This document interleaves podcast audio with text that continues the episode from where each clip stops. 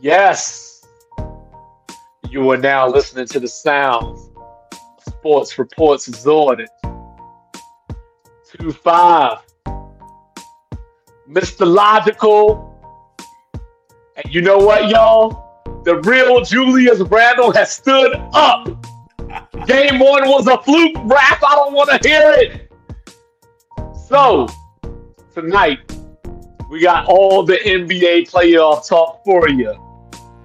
We got a little bit of baseball. We're a couple of weeks in. What's standing out? What's going on in the major leagues? Then we got one question. Did Jalen just hurt Lamar Jackson? I mean, he, he took he took less guarantees than Kyler Murray. Wow. And then of course we got one more talk about NIL because some of these coaches are out of pocket. And I got something to say about it. Raf gonna give y'all some numbers. Get it off my chest. Yes. What's happening, Raf? Yo, we back at it. Another episode this week. Hope y'all got y'all taxes in. Today was the last day for it. You know what I mean? Make sure Joe Biden get his cut. Shout out to POTUS. I'm coming to audit you, Julius Randle. I'm coming to audit you. You know what I mean? So yeah, we out here. We just doing our thing. Uh, luckily, the sports world just keeps giving us gems every single week. Man, we think it's gonna be a scramble, and all of a sudden, out of nowhere, you got Jalen. You got people hurting their hands, people hurting their backs. It's like we should have known. Personally, I should have known that sports is gonna be a little bit more unpredictable than this. I was kind of like blah, like it's gonna be one through four and so forth and so on. But yo, Yeah. Yeah, what, Hey, what, y'all gonna do? What y'all gonna do now that he can't pull a trigger? nah, he just gonna hit him with the other hand. He hurt his left hand, right? Or Yo, his right hand. I thought he hurt his shooting hand. He heard, he heard his gonna- shooting hand. He's just gonna get his boys And- to jump another 17 year old. And before we get started, I just allegedly, allegedly, and, allegedly. and before we get started, I'm not trying to get rid of the charge. I'm gonna throw that out there too. I'm not trying to get rid of the charge. I've been trying to get rid of that thing for years. You know what I'm saying? So I ain't much. trying to have no. As Glenn Rivers, get eight fouls and go for the block. hey, as Glenn Rivers said, as Glenn Rivers said, known as the Doc, even though he turns into the nurse during the playoffs. This man said he ain't trying to have no 250 to 250 basketball games.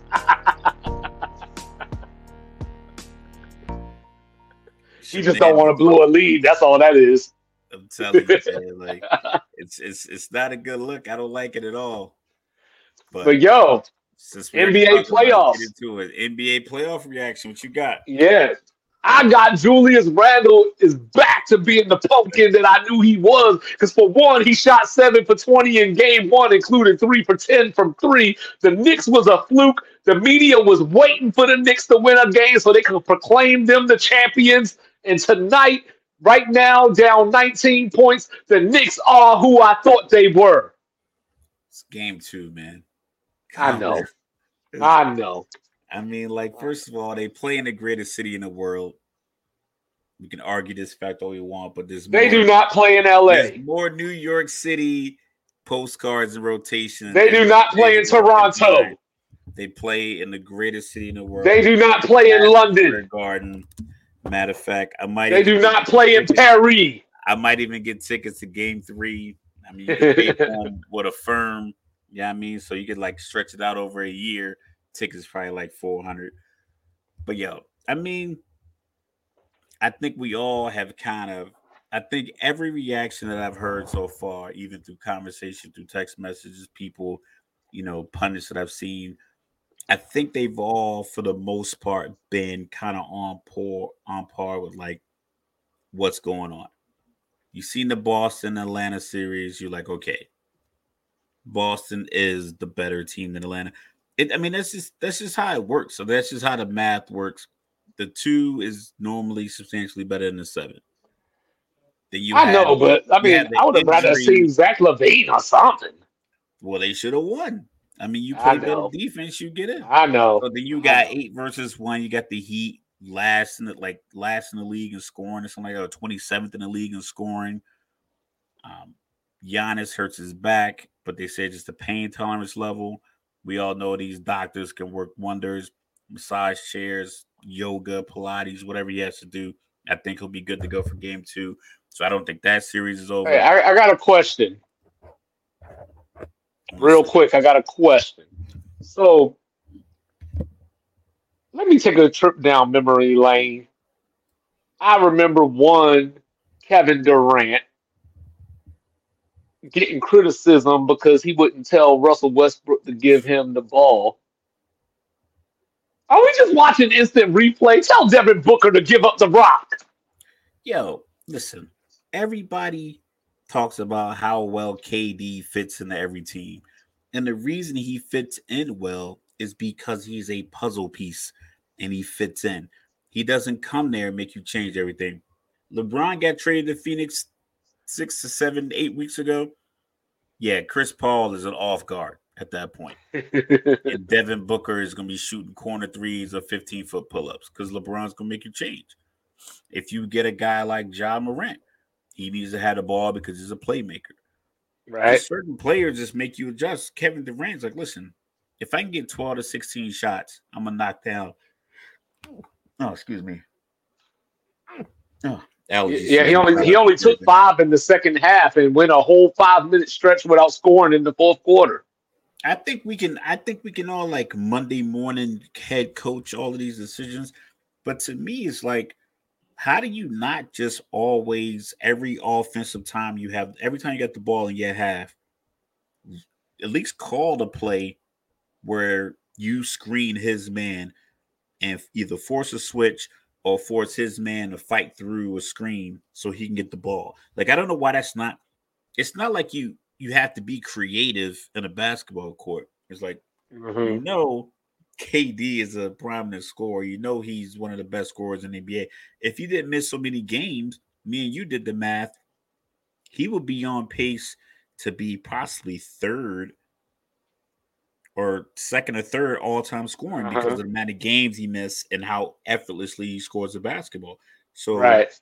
if he doesn't miss, you know, look at that. Julius Randle missing another years, three. Listen, man, people miss threes. I mean, the top three point shooter shot like 40 some percent. So that means six out of 10 times they miss them. It happens. So, so, so, when you get when you get to KD, it's like, yo, how do you not, even if he doesn't shoot the ball, how do you not come up and call a play, whatever it is, ace motion KD, and he just gets the ball and then he says, All right, you know what? I got somebody that's trying to help on a double team. I'm gonna get it back to Devin. I'm gonna get it back to Chris. I think every possession, the ball should at least the action should be in his vicinity or the ball should touch his hands. Because I yeah. think that's, that's just winning. That's just a winning solution. You're not gonna lose if KD shoots too many shots. Yeah, I need Pursuit of Happiness to step it up too, because if they're going to be doubling KD, then you know what I mean. He got, I mean, he had 18 and eight, so I'm not trying to make it sound like he was a no show, but I just feel like he has to be a little more aggressive when he does get some paint touches or he does get it at the elbow. He just got to make quicker decisions and do something. Because, but what I am wondering though, because we got that game coming up next on TNT, Clippers and Suns game two. I'm wondering I think the answer is no, but I don't know for sure. Did the Clippers shoot their load in game one? Nah, because I think I think I think what you have with the Clippers, and we talked about this bulletin board material in our last podcast. Check that out.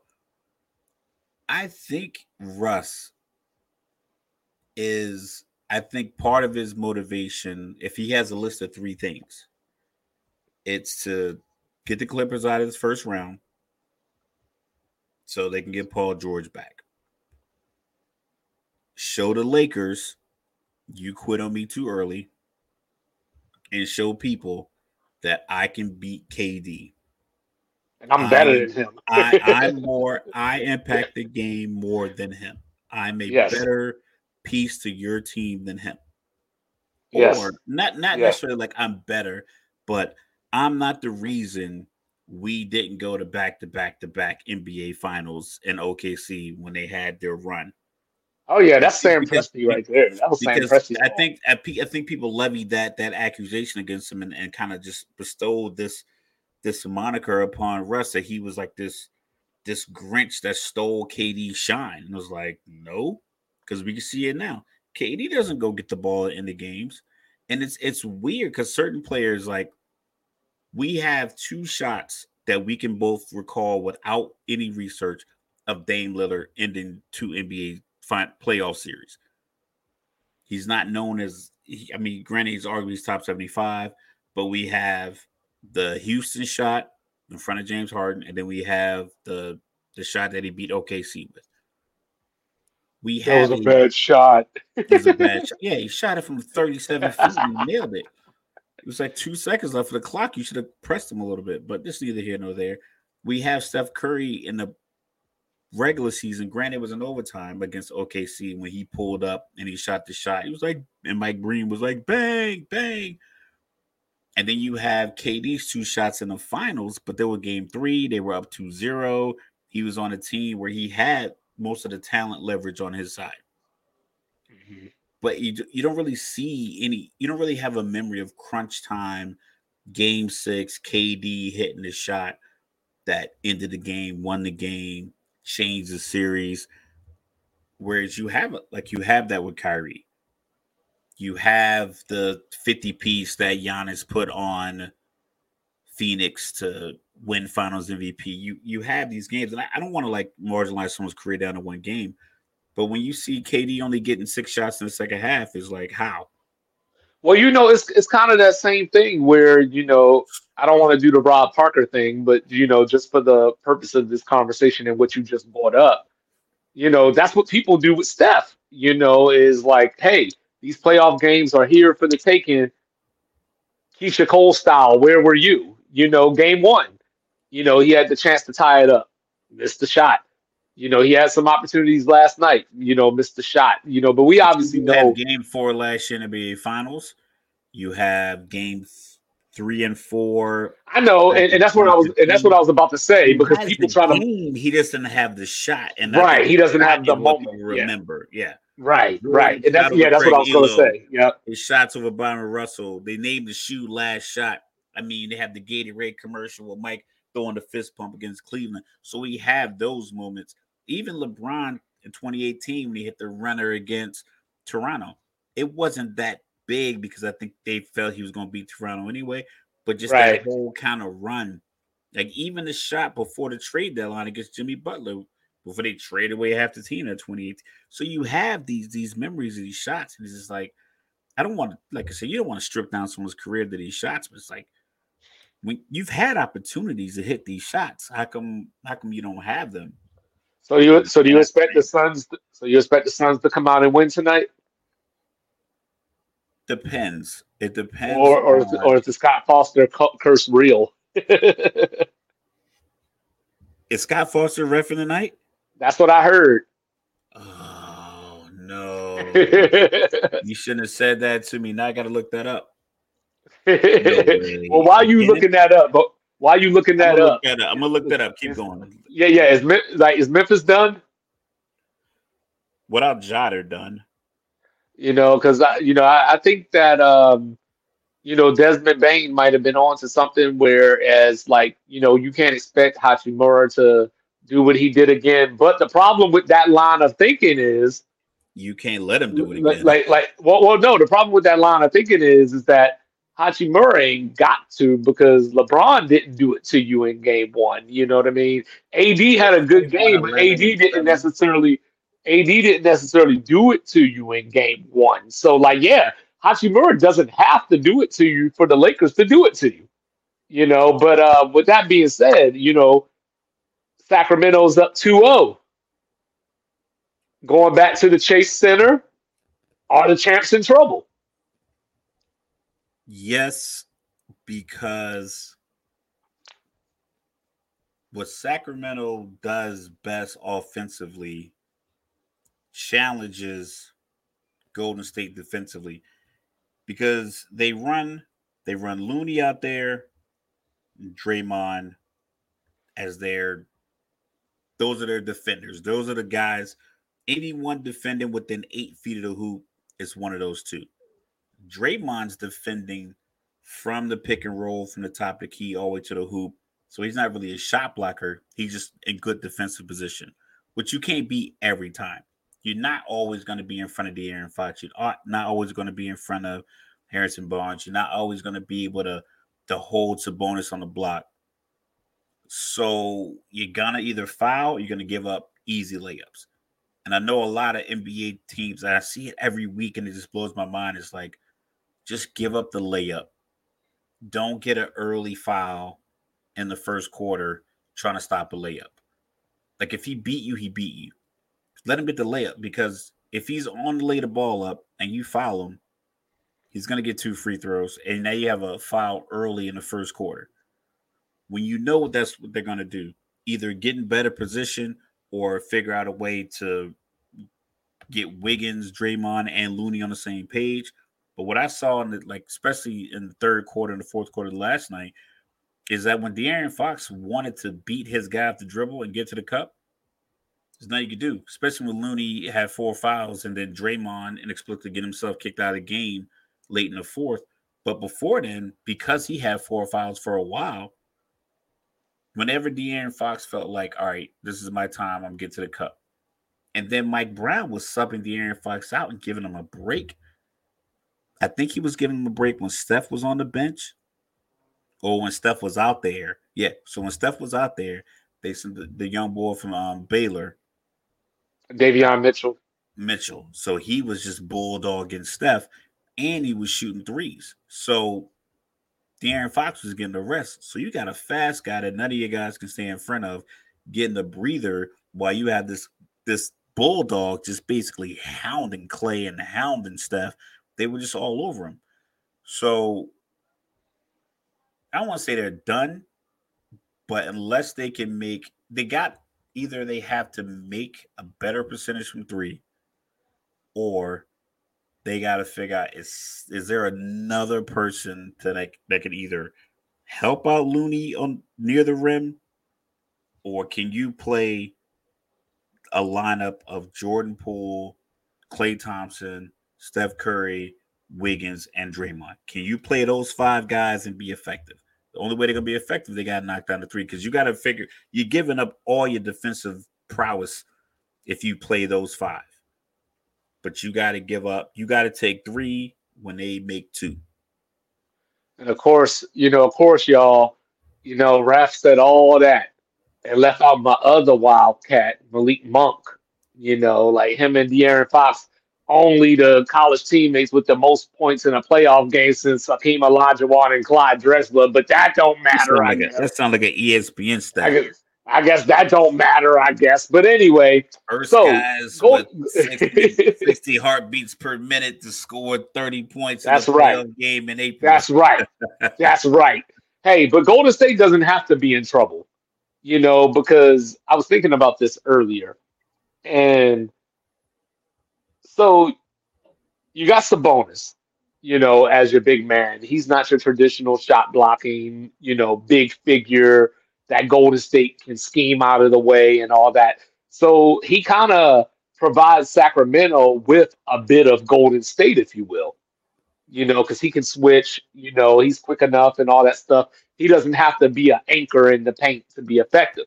So, you know, but where Golden State, I think, could make up some ground here is you just got to just flat out commit to Andrew Wiggins on De'Aaron Fox. You know, he's just going to have to work himself into shape because I saw what he did to Jayson Tatum in the finals last year. He's just going to have to work himself into shape. Whenever Malik Monk is in the court, Gary Payton III need to be following him around, you know, basically at all times because Klay ain't effective right now anyway. I'm not saying take Klay off the floor per se. I'm not saying only play him 20 minutes.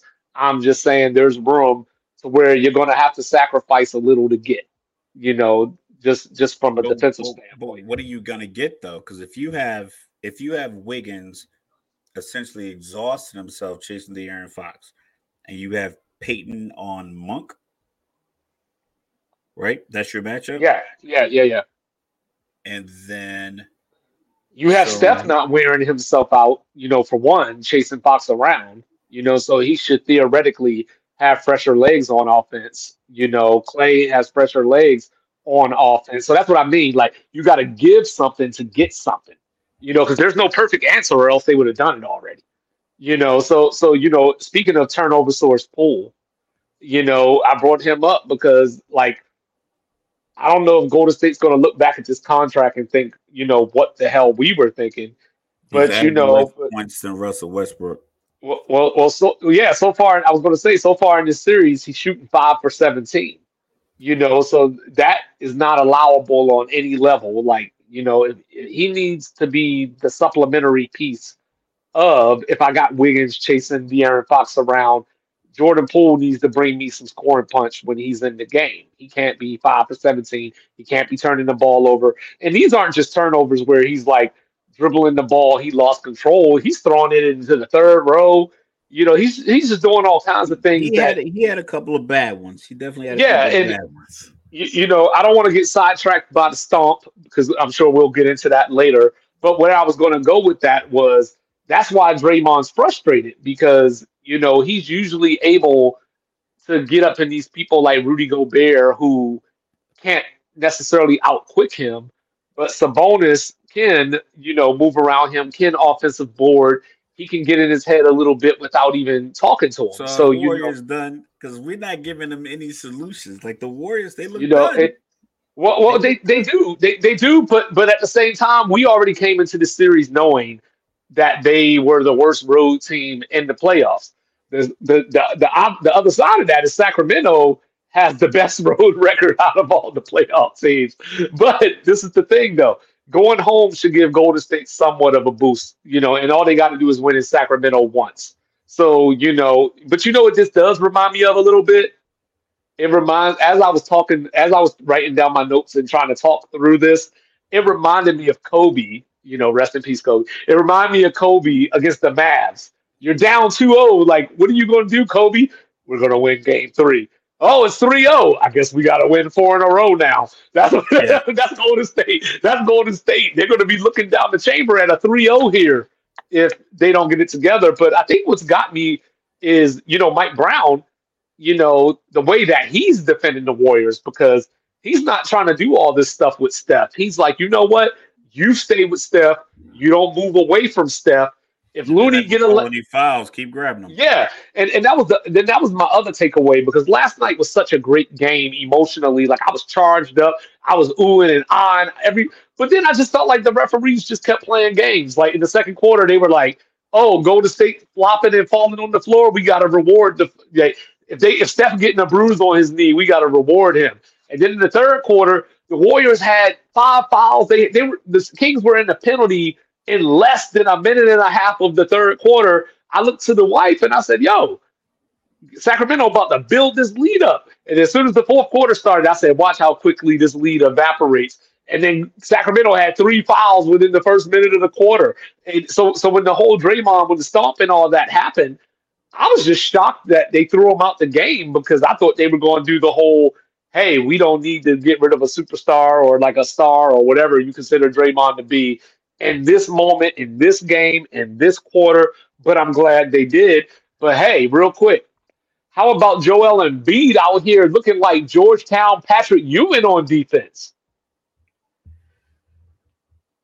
I mean,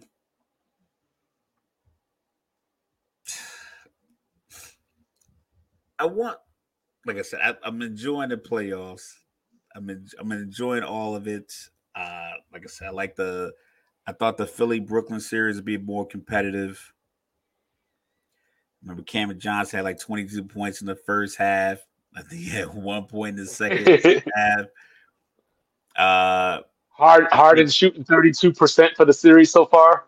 Harden, like we, we talked about this in our pre-meeting, he he looks and plays like a guy that's like coming back from surgery, injury, surgery, rehab. Right. And it's like I don't re- I don't remember. I remember some some soft tissue injuries like some hamstrings. I remember the whole post when they came back after the 2020 season and he you know he forced his way out of Houston. People say he looked out of shape. He did look bigger than he did in years previous, but I think a lot of people gained a little bit of a uh, little mass during COVID. But it just was like, why do you? He just he just looks like everything he used to do effortlessly just feels forced. Like even that step back. I mean, when he was averaging like 36 points and 34 points in back to back years, the step back, you knew if you're guarding him and you were betting that the other team was going to win, and he would rock the guy, rock him, rock him, rock him, tween, tween, tween, tween, tween, and then he hit that step back. It's like, come on. Sometimes he did like a five step step back and they never really called it. I remember one game against Utah, he went from like the free throw line to the wing sideline and shoot a three. I'm like, he took five steps. Uh, but I just think, just for some reason, I think, I think the expectation, what you need from Harden, I'm not sure you're going to be able to get consistently. And I think Embiid I think once another a better defensive team, like so Boston, right now, like Boston. So you got one, two, three, four. They don't reseed in the NBA. So if eight no. one, it'll just be you know whoever they play. So you'll have. So if you have three, you got four, Boston and Philly. You have Boston, two, three, two, three. That's have, will be the matchup. And you'll have you'll Cleveland have, uh, potentially against Milwaukee. Cleveland, Milwaukee provided I that Giannis, you know. I think the double team strategy that Brooklyn is using on Joel and Embiid, I personally would cut that out. I would just play a bigger, another big, you know, maybe give me a few more fouls, another big body to make them work. You got Claxton because they, they don't have a lot of big defenders, but I would just let Joel eat, and I would stay yeah. tight on everybody else. I know it sounds like a like a risky strategy because he could go for 50, but if he goes for let 50 him. on 27 to 28 shots, let him. Because well, guess what? Guess what? Guess what's guess, not rhythm. That means Maxey's not getting easy shots. That means yeah, that's what I was just about to say. Maxey had 33 Harris, last night.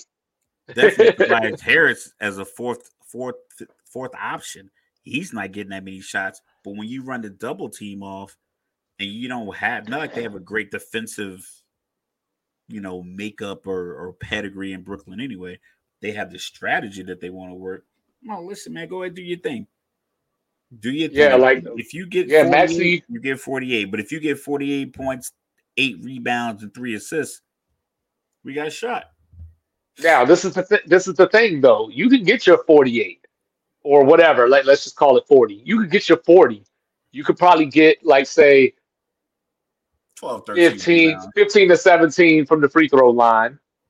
You yeah. know, and and the rest of that, you're probably I, I can if I, I have to live with you going 10 for 23 just because you're a big man. So if I can hold you to like a 10 for 23, I can live with that. But what's not going to happen, Tyrese Maxey, I ain't going to tell you where he went to school. Tyrese Maxey ain't going to get no 33 points. You know what I'm saying? And, and I mean, you don't, at this point, you got to let Harden try to figure it out to shoot himself into the series. So last night, that game was there for the taking. It was just Mikal Bridges had his lone off game that we've seen him have in the last month. So hopefully, yeah. coming back home just for entertainment purposes, they hopefully he gets back. Yeah, they were Both just all cold. It was like 74 68 in the fourth. I was like, somebody said this looks like one of those 1990s games. I started chuckling to myself. Yeah, and dear Jacque Vaughn, you got this dude on your bench named Cam Thomas. Give him and get him 15 minutes, man. Get him 15 minutes and 10 threes. Let him let that man microwave. You know what I mean? Like he you I know that I know the knock is that he don't play defense, but everybody ain't gotta be Stacy Augmon. Everybody ain't gotta be Scottie Pippen. You know, there's room. You know, that's that's where you as a coach find ways to devise schemes. How when I hear that, because Duncan, how Robinson, bad is he? yeah, Duncan Robinson's another guy. I remember he was getting a lot of run in the bubble during the finals. He was getting a lot of run the year after, but then slowly he just they paid him money. I think he's getting like 15, 18 million a year, and it's like well, they got to play him now. They got to play him now. That Tyler Herro's out four to six it's, weeks. It's like, is he? Does he not listen? Is he not coachable? Like, if if you have a guy you're paying more than ten million dollars to on the bench because of the play defense, then just get rid of that dude and get a dude you could pay two and a half million that plays nothing but defense.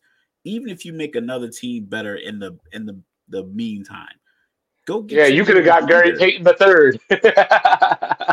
you could have had old boy Vanderbilt. You could have had LeVert that's in Cleveland. Like you could have had you know somebody else. My man named Thybulle. You know what I'm saying? Somebody. Could have had some other player in there, but like I said, when, when you have a guy like that that can heat up, just put him in the game to heat up.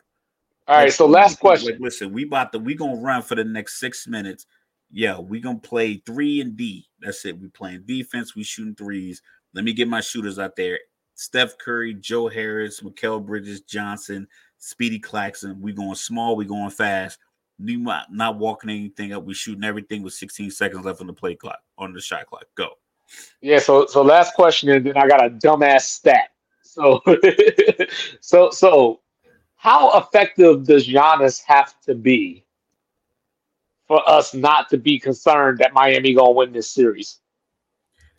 Well, it's not even a Giannis thing. I think it's a matter of I when Milwaukee was down like that that eight to twelve range with like six, seven minutes left in the fourth. It felt like every possession they were trying to get an open three or taking a three versus getting points. Because Miami doesn't score a lot of points. They shot 60% from three, is like 15 for 25 from three. They're not gonna do it every every game. But when the game, I think they had I think Milwaukee had the ball coming back up court. Middleton had the ball. I think they might have been down eight. Instead of just getting a bucket or taking to the bucket, he pulled up for three, missed. Miami came down, hit a three, lead went to 11. I think that's made the score like 125, 114, something like that. And that is essentially just made, you know, the game was over after that. But I think if you just get a layup, get it to six, now you set your defense up because I think even without Giannis, you got Brook Lopez, you got Middleton, you got Portis, Drew, Jrue Holiday is the best all one of the best on ball guards. You got uh Grayson Allen's out there with a switchblade stabbing people in the thigh, playing defense. You know, just, just doing that Grammy stuff. So I think maybe you you you can get Miami to panic because you know that what they're gonna do is they, they got to run it through Jimmy. So you get it to six. They've been comfortably in the lead for basically the whole game at that point. I know the whole second half they were comfortably in the lead. No Giannis. So if you get it to six, you get a stop. Now you got the ball. You're coming back up court with the ball, maybe two and a half minutes left in the game. I think maybe two, three minutes. You're only down six. I think you could put a little pressure on Miami. So I think yeah, I think that I... you can get you can get Milwaukee's fine if Giannis is even out there, but I think even without Giannis, they they can they can win. Yeah, that's what I was going to say. I think I think without Giannis, they could still win this series. I wouldn't I wouldn't try it, but I think they could. You know, how the hell did Lakers get off until Wednesday anyway? But anyway, um, so you know my dumbass TV. Nah, you know my uh, so my dumbass stat right. So you know we always talk about the old heads and the new new school and everything, the arguments and all that stuff, right? And you know we always talk about how like me and you specifically, we always talk about how the same teams made the finals in the 80s and 90s and all that stuff like that. So it was yeah. funny to me that three players have won 10 of the last 11 titles. So not necessarily teams, but players. So, you know, starting with LeBron's first championship in Miami, you know, he went back to back. You know, then Kawhi won the title. Steph won the title. LeBron with the 3 1 comeback. Steph back to back again with KD, so you could add four players if you want to, but I was just keeping yeah. it on Steph. So then you got Steph in there, you know, so that takes you through 2018. Kawhi wins 2019. LeBron wins in the bubble mm-hmm. in 2020. And then Giannis won 20, uh, 21. And then Steph, and then Steph last year. so that was just crazy to think about. Like I was just sitting around thinking about that earlier today because we always talk about how these same teams were running like decades or whatever the case may be. It's just funny that you can split up these league, titles because half the league can't manage their team to the point where they keep it together for a good a long enough run. That, that's, well, that's why I call, that's why I called it a dumbass stat. it's a dumbass stat because shit, teams from 16 to 30 just trading away. You got Luka, Dallas, and Kyrie. They talking about blowing that up. I'm like, when you gonna replace that? Like usually when you blow usually when you blow it up, you have some semblance of success. Listen, they sw- Matt Knowles switched up Destiny's Child a lot but he kept Kelly Rowland and he kept Beyonce. He's like, listen, right. yeah, I can get some role players, but I got to keep these two together. They kept their relationship together because it's like you don't just find those two in an audition. Yeah, and shout out to Jonathan Kuminga. You know what I'm saying? like I said, I mean, I think I think we hit every every series. I mean, we could talk about the Lakers Memphis series. I think that's a good one. Denver, Minnesota is just it's. I told I told a coworker last night, former coworker, retiree, fellow vet. I was like, listen, man, go ahead take two games off of the Denver, Minnesota schedule, add them to Sacramento, Golden State, so we can get a best of nine series. Because I think that's going to be the best one. I think I don't know. I think I like this Knicks Cavs series right now. You know, as far nah, it's no nowhere near exciting as Golden State. Oh yeah, I'm loving I'm loving this. You're loving it. You're loving the Julius Randle. You know what I mean? but listen, I might check on these tickets, and I might be in the building, and I'm gonna get a right. to Julius like, yo, this dude on this podcast, Sports Reports is ordered. We're talking real greasy about you. Here, I'm gonna show you a clip. You know, you know what the crazy part is? Shout it out on TNT when he dropped 40 back in Madison Square Garden. You, I know, especially if he dropped 25, right? He gonna be like, yo, check out this 2-5. But hey, but you know what the funny part about that is you be talking all this stuff about me because all the stuff I said earlier, where he go to school. Well, listen, I get it. Yeah, everybody don't like everybody that went to this school. Okay, just, just throwing that out there. Just I throwing mean, that out there. Give everybody else enough credit. I think you can. You have enough to go ahead and just squash. Hey, hey, I'm referring to one dude as Data Davis. So you know, it, it's not just Julius Randle. You know, like it. it, it Davis. Yeah, you know, it, yo, and you know, there's, there's yo, Mike is a real sports fan, y'all. It might not seem like it, but he does actually like these players. He likes the sport. Like he's he's he's not exaggerating. Shout out to shout out to Michael Kidd Gilchrist. oh, yo, you see you see the still picture of his jump shot when his hand is like it's it's weird. I know it's disgusting. Yes, but... is is ref in the night in game two. Yes, he's yes thirteen in a row. He's two and seventeen overall. I wish I wish they could have got the ref that uh, found out that Michael Beasley was cheating. You know. Yo, I, when when I was reading that, I was like, I'm not sure who did what and why. Like, I'm not. I'm, I don't understand the purpose. I was reading it, but you're talking about the Shanghai Sharks playoff point shaving scandal in the fourth quarter that got coaches and GMs and CEOs fired out in China with a couple hey, of former NBA players on it. Did they not? Did they not learn from Brittney Griner? Don't be crossing these other countries, man. Don't be crossing these other countries. I don't know. But anyway, they get in there, but it must be worth it. But anyway, what has been worth it so far is this baseball season.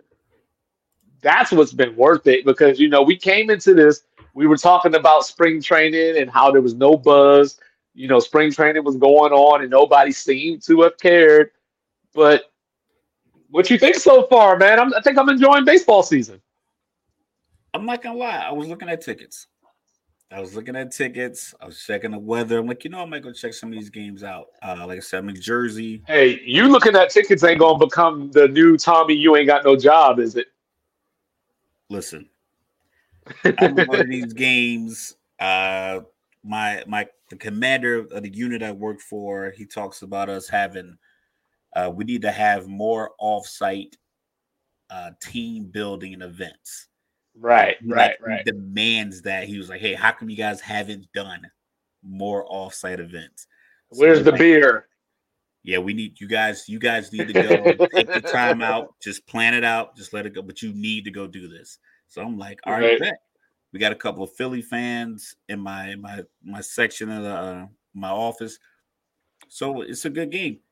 It's good tailgating. The uh, Citizens Bank Park. It's a big parking lot. You got the Wells Fargo Center, you got the Linc, you got the baseball stadium, all in one parking lot. I think the buzz is huge. Um, granted, there's going to be some teams that just aren't successful. I mean, we look at the standings. I think Oakland is one of those teams that just, you know, unfortunately hasn't really, you know, started off 2023 season properly. We had Tampa Bay started out 13 and 0. I mean, a change a change of scenery might be like it, it might be due. It might be due. It might be something that you know is good for the team.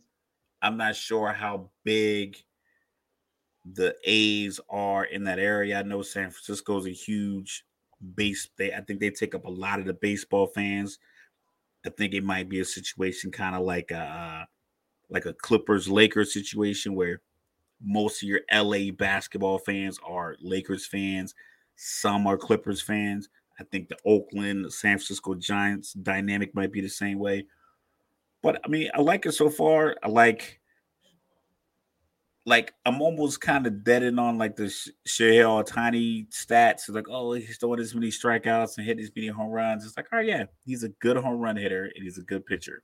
Mm-hmm. We know that. You you got to string some wins together. You and Mike Trout you gotta you gotta keep the West Coast interest in baseball alive because he is the show. Because what's gonna happen if that doesn't work out? People gonna start saying maybe you should go to the Yankees, and it's gonna be the same old bland story where all the East Coast teams get all the best players, and they're gonna start that number off at like six hundred million dollars because the narrative is for a top hitter Ooh, my, wild, my Wildcat is down. I saw that. Yeah, I saw a few seconds after you. Ooh, he's yeah, he's hurt. That might be tailbone. Why would you do that with two minutes left and you up 21 points? Mm, that's fighting words. Well, Julius Randle is up and walking around, so good news. He's you know, walking, uh, he, he went up for the dunk and got fouled and came down hard. Looks like Looked yeah. like it was a tailbone, so he's still holding it, but he's walking, so that's a good sign at least. He's upset because somebody tried to block his dunk, but you know, I mean, you, you going to try to dunk this. it? Whatever. You can't. No, you can't. You can't do that. You can't do that. When people see the replay, that's a dunk. You're not blocking that. You can't. Oh, it's his hip, so he's good. It's not his tail. Playoff, playoff basketball, baby. Nah, it's not playoff basketball. That's dumb basketball. That's dumb because you're not you're not getting to that block. He's one step from the hoop when he caught the ball. You I know, but, but, but, what's but what's funny about that is if he didn't, you know, I am not. If it was earlier in the game, I'll say they have 21 he, points. He didn't try to block After that. People would have said no defense in the NBA. I don't care about that. Listen, the people would have been like, "Yo, all right, you let that go because there's two minutes left and you up 21 points after the dunk." All right, so so so back to the Oakland A's real quick because you know like when I was a, a, junior growing up, you know, a little tyke if you will, you know, it was all about the Bash brothers, you know, McGwire and Canseco. So you know, like it kind of hurts me to see Oakland in these dire straits, you know, but they started this whole money ball thing, so they live by the money ball, they die by the money ball. Yeah, shout out to the Baltimore Orioles, my dad's favorite team, ten and seven. They've been terrible the last same last record as the Pittsburgh Pirates as of last night. I haven't looked at any scores today, so I don't know what's going on today. But as of last night, the Pittsburgh Pirates were three games above 500. Yo, that's probably the, the latest in the season they've been three games above 500. yeah, so, yeah, so the Dodgers are under 500. That's a shock. Uh, I imagine that's going to turn around as it gets a little warmer in California a little sooner. I think they'll, they'll hit their run. But for the most part, I think the beauty part about baseball is that what you get normally is you'll get a couple of teams that run out and have great starts to the season. You know, you had Tampa Bay start out 13 and 0, but then when they come back to earth, they're going to play normal baseball. And then you'll have a team like the Yankees yep. are sitting behind them at 10 and 6. Maybe over the next 10 games, they go seven and three, you know, and they kind of like close that gap as Tampa Bay has a regular 10 game, five and five, four and six. It happens, you know, you lose a three game series. Yeah, I mean they've lost two out of three coming into today. Yeah. Yeah, so I mean it just happens. So I think I think the parity is good for for MLB. I still think they gotta find a better way of of getting them like getting themselves into the to to the, the, the popularity limelight the limelight. Because right now, I mean, it's the same thing we talk about hockey at some point in the next couple of weeks. Their playoff started. It's like I get it, you have your fan base, but the NBA has three games on the night. Last night the game went off at like one o'clock in the morning. I gotta go to work. I gotta get up for work at like seven something. I'm still watching that game. Same thing on Sunday night when the games are played. Like you need to get to the point where people want to watch your games late instead of people want you to rush your games, which and you can go over the stats about the the time of the games and how they've been a little shorter and the, the pitch clock and everything else and how teams are working that to their advantage. But you get a guy throws a ball over the first twice, like you know he can't do it again. So now you got a good chance to jump in and steal second.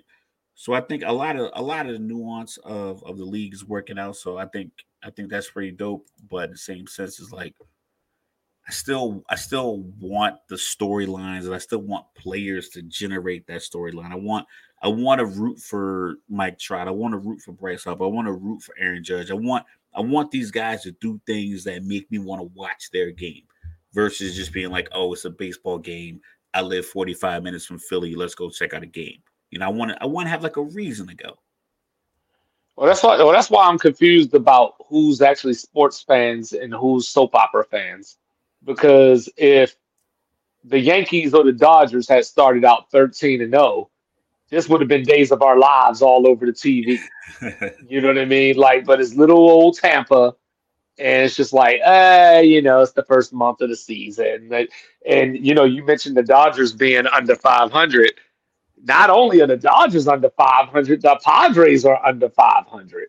You know, so they're a half game worse than the Dodgers. And my Money surprise, love, baby. Yeah, my surprise pick, the Arizona Diamondbacks. You know, they were my um, team that were going to break out this year. You know, they're they're looking pretty good, sitting in first place. I don't expect that to last, but for right now, you know, I'm a basket in the glow, if you will. But yeah, as you mentioned, the games are um, finishing up quicker. So the game average as of last night was two hours and 38 minutes. Um, that was actually through Sunday which is down from three hours and eight minutes from last season. So that's 30 minutes completely gone, shaved off of last season. Um, last season finished at three hours and four minutes. So at this point in the season, it was at 308, finished at 304. So right now, baseball's cut about 36 minutes off. You know, um, not only that, but the, the major league home run league leader coming into today was from New York. He just played for the Mets, so nobody cares. So Pete Alonso with eight home runs. So, you know, followed by Boston's Rafael Devers, you know, with seven. So, like, so the long ball is back in. Seven? That's, that's yeah. That's the thing. Like, that's not on pace for anything major. And I think that's that's what baseball needs. Baseball needs that level of a storyline to get people break out the roids, baby. Watchers listen, I always said every team should have two players on the team that don't get tested. Yeah. So you pick so, him at random, you just let the league know who it is, and you don't test your best left-handed pitcher and your best power hitter, and we'll, we'll let it ride. Everybody else is subjected to getting tested. But when yeah. Sammy Sosa Mark McGwire were hitting those home runs, and Brady, like I said, Brady Anderson with the sideburns and those yes. guys, Lenny Dykstra had like 30 home runs in the All Star break. He's a shortstop. I mean, it, was, it was, it was just, it was bananas. You knew, you knew. Something was a all this, all this, yeah. Somebody's, you know, somebody's yeah. running amok with the needle, but it was like, yeah. So, it was fun to watch. So, so just for you all, so just for all of y'all that care out there, the Cleveland Cavaliers have beaten the New York Knicks 107 to 90 in game two to tie the series at two. And it's time for the main event. Clippers and Suns, baby. But back Scott to baseball. Foster, Scott Foster versus Chris Paul, yeah. Oh. So So, so one thing I wanted to keep my eye on during baseball season was stolen bases. You know, with the pitch clock, all that good stuff. Like, were we going to see an increase in stolen bases? So, so far, not so much per se. Last year, the steal rate was about 1.4. Now it's at 1.7. But out of the 241 stolen base attempts through Sunday, 196 of them were successful, which is an 81% rate, which is all time high. So if it, if that remains, the, the the the rate of stealing bases haven't necessarily gone up, but the success rate has gone up. You know, so that'll be something to keep an eye on. The Braves looked like what I thought the Braves were going to be. You know, sitting in first place, they were uh, 12 and four last time I looked.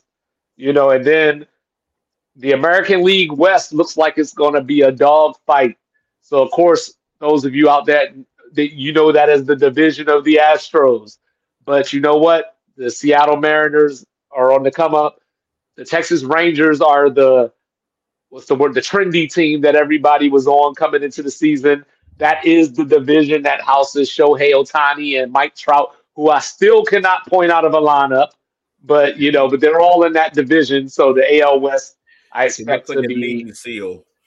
I expect the AL West to be a dog fight. You know, um, and also Raf, you know, he went on his, you know, thing. He mentioned the New York Yankees being ten and six in second place um, to the Tampa Bay Rays. I don't even know if they're the Devil Rays anymore. I think they're just the Rays now. But point yeah, being, off. You know, Florida don't but, play that. Yeah, yeah. Never mind with that governor they got. Anyway, so you know, like so, Raf brought up the Yankees, but he didn't tell you that the Blue Jays got the same record. You know, I don't even know. See, because they don't play in New York. You know, you know, all cities matter. Listen, the the AL East right now is looking like it's gonna be the premier baseball division right now. Maybe it's East Coast bias, or maybe it's the fact that four to five teams have 10 wins, and the team that's Boston eight nine. I mean, we could talk about the juggernaut that is the AL, AL West when they have, you know, basically three wins and 14 losses at the bottom. So, so, so basically, so basically, so basically, what I got out of this, so basically, what I got out of this is the AL East is the SEC and the AL West is the ACC. Pretty much, because it's something the, about the way these teams just go for it every single opportunity they get. Toronto always puts together a good team big can- Canadian pride. Obviously, Boston, a lot of old money. The Orioles are just a proud tradition, proud organization. Tampa Bay has always been a good team. Like every yeah, every, solid. You know, it's been solid. They've had solid pitchers. I think they've always been able to get people to come play there. They've always been able to, to shell out the money and the environment to get people to play there. And then the Yankees are the Yankees. And so the pinstripes, the legends. I mean, at a certain at some point, it's gonna be a situation where one through twenty, you won't be able to wear any of those numbers when it comes to the and Yankees. They're gonna just be retiring everything. I think like zero through ten, you can't wear. You know, right and, you know, yeah, and you know, it's early in the season. But there's a reason Tampa Bay started 13 and 0 and why they're sitting at 14 and 3 because they're second in batting average, first in home runs, and first in ERA given up. So, you know, like doing it on both sides of the ball. We'll see if that's sustainable, you know. But right now, and, and with a team like that, I think it can be. Maybe I don't know necessarily about the home runs, but you know, but one thing I do know about baseball death, taxes, and Giancarlo Stanton on the disabled list. Those are the things that I know about baseball. Get well, Giancarlo. Stop getting hurt. It's like Ace King in Texas Hold'em. Looks good, can't play at all. Can't play at all. But you know, but yeah, like baseball, I was I was a little nervous coming into the season because like you know we touched we touched on it. There wasn't a lot of talk. There wasn't a lot of brouhaha about baseball. But you know, but what I like about it though is that it's coming from a lot of different places. You know, like the Brewers look good right now. You know, even though they play in Milwaukee, but you know they're eleven and five. You know, so it's not just about Tampa Bay. because now that they're 14 to 3, like there's other teams with records comparable right now. When they were 13 to 0, they were just ahead of the pack. But Milwaukee's look good. Like I mentioned, Atlanta is looking about what I thought they were going to be. You know, uh, the the NL Cent- I mean AL Central looks like it might be a pretty good race coming up. You know, with the Guardians, the Twins, White Sox still hanging around a little bit. So I think we're I think we're in for a good race. You know, we'll see how it ends up near All Star break. You know, where we're yeah. sitting at at that time. But I don't think that outside of like I mentioned, the New York or the LA team being 13 and 0 or whatever, like I think baseball couldn't have scripted much of a better start than what they've got off to. Yeah, I think I I think that the the entire this entire month, I think this latter part between March and May is just such an exciting time for sports. And I and the fact that Tampa Bay started off great. You have the whole AL East starting off great. You have Shohei Ohtani. You have the World Baseball Classic. You have you have such excitement for sports in general because most most of these cities have NBA teams as well. They have football teams. So I think a lot of the cities are sports cities as already. So as you transition through the NBA playoffs, NHL playoffs, on the heels of that, it's going to be who's an all star. So we'll right. have the NFL draft and everything's all done, NBA championships done. Uh, you can even throw in WNBA getting ramped up. I think they might get a little bit more run this year. I think I think this might be a little bit more of an effort publicly and with with the organizations to try to maybe promote a little bit more, maybe get a little bit more eyes on their sport. So, and then you have people who like to be at home. I think people are so used to working at home.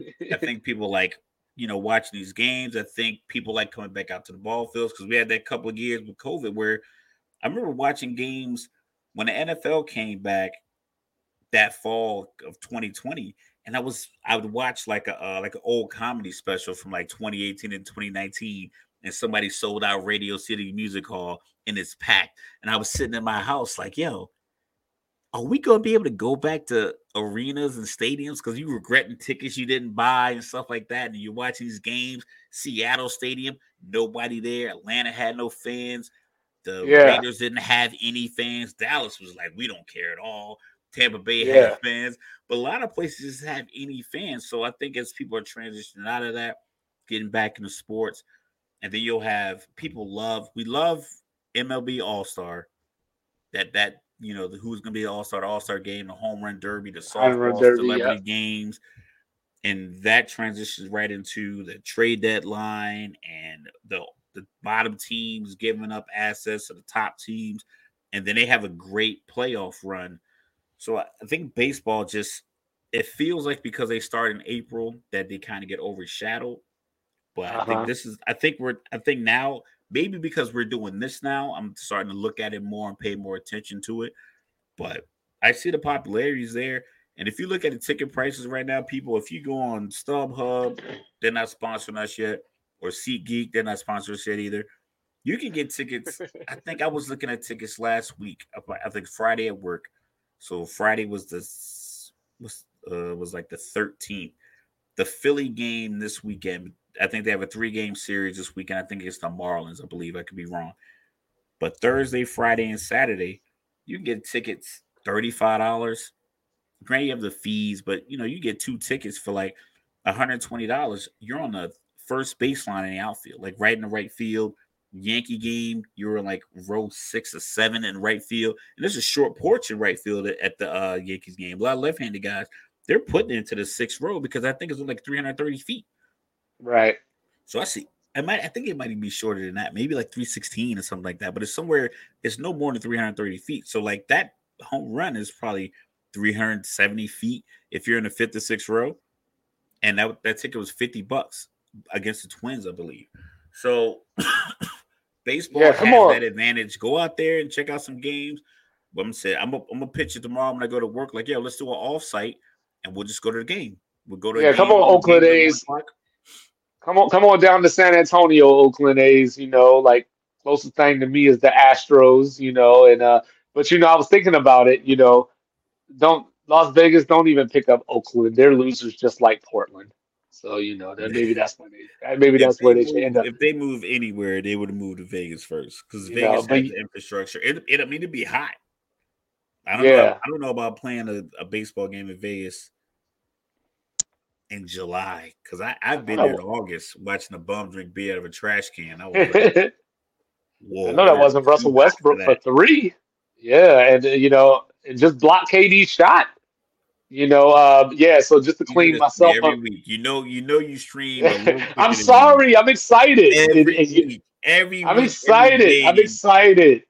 I don't do it on purpose. I'm excited. I'm looking like, you know, but but just to clean myself up, just to clean myself off, it was KD with one shot attempt in the last 650 of that game one. So you know, there you go. You know, but you know, stuff like that hurts the Suns. But did Jalen just hurt Lamar Jackson? Hey, you gotta do what you gotta do, man. You know, you do what you gotta do. You know, what is that? Um, five year, 255 million contract extension. You know, uh, 179.3 guaranteed, you know, which is less than Kyler Murray, and of course Deshaun Watson. You know, Wait, but it is the Murray, third. Kyler Murray got less than guaranteed than that, didn't he? Oh, I, I thought Kyler Murray got. I thought, I thought, he got. I thought he got 180. I might be wrong on that one. I thought he got 180, but you know, what I'm saying Jalen. I think he got over a hundred million dollars at signing. Yeah, it's like that. Dak got 96 million or so because he had the franchise tag and however that paid out, and then the signing, I think he got like 96 million, and then when it came back around, he got like another 40 or so million and another bonus. Like you can go to spotrac.com and get all these these breakdowns and the bonuses and everything else. Yeah. I think Philly did I think Philly did a smart thing for their team and for their locker room. And I saw a breakdown that somebody posted on Twitter. I want to give them credit, but I, I can't remember what it was but somehow they got the cap hits. It's like 6 million this season, 13, 21, like 26. Meanwhile, like the Daniel Jones cap hit is like 30, 31, 40, and 51. So it's like 51, yep. Like mm-hmm. who who's who's making these up? Same thing with Michael Thomas, the uh, wide receiver down in the Saints. His cap hits like $51 million but he's only getting like 20 or 22. So whoever can figure out this cap, I mean, you're putting yourself in the, the proverbial catbird seat because if you can give a guy the quote unquote richest contract year to year in NFL history, and it only costs your team six million dollars the first season of it, then you're you're doing something special. You know the best part kind of calculator you're using, but you are using a good one. Willy Wonka. You know the best part? They didn't let them hit free agency. How about that, Baltimore? It's I think it's a lot of layers of ego. I'm gonna go with ego. Uh, it, that benefited Jalen and is you know subsequently hurting Lamar. I think the Philly front office is like, yo, we can make this kind of deal and still be a championship contender. When historically, once your quarterback gets like 20% of your cap, you know, with the Super Bowl, like it just doesn't happen. Because I, I don't even think Mahomes isn't at 20%. He might be, he might be the the you know the the the anomaly, you know, exception to yeah. the rule. Right. But his contract is still very team friendly. But when Matt Ryan won MVP, his contract was like 20 plus percent. I think when Tom Brady was getting paid, it was over 20%. So it was like when you give that much money to one player, historically, you don't win the Super Bowl. But I think I think the NFL and I think the Eagles are recognizing it's not just about winning the Super Bowl. You sell out a 70,000 seat stadium every week based on how well your team performs. So, in order to ensure that your core players stay intact, you don't upset your wide receivers and have them taking shots at your GM on Twitter. you pay the players who've earned it. You pay the guys who got you there because now all those number one Hurts jerseys are going to fill up a lot of those 70,000 seats. There's going to be people in the parking lot tailgating. There's going to be people paying for the NFL package. There's going to be people buying merchandise. There's going to be people buying season tickets. There's going to be money you're going to recoup. You're going to be on Monday Night Football. You're going to be on Sunday Night Football. You go, excuse me, you're going to be on uh, NFL Fox Game of the Week. You're going to be in everyone's TV from week one to week 18. I'm a Falcons fan. I don't know the last time we were Monday Night Football. I vague. I think we got one Thursday night football game against Carolina, which whatever. I don't recall a Sunday night football game. I don't recall being uh, NFL Sunday game of the week at the that 425 slot on Sunday that Dallas seems to get all the time. Green Bay gets all the time. Philly's going to get all the time. The the game that New England used to get all the time because they were New England. So just by paying him, you don't have to have this. You won't be in this conundrum like Baltimore is because Baltimore is in a serious situation where you have a stubborn owner, a stubborn GM, a stubborn player personnel, a coach is going out there saying all the right things, a stubborn quarterback, and you might be in a situation where you're four and seven, or four and six, or three and seven when he decides to come back week 11 and actually sign that tender even if he if he doesn't want to but he can hold As out he should. with no penalty As he should.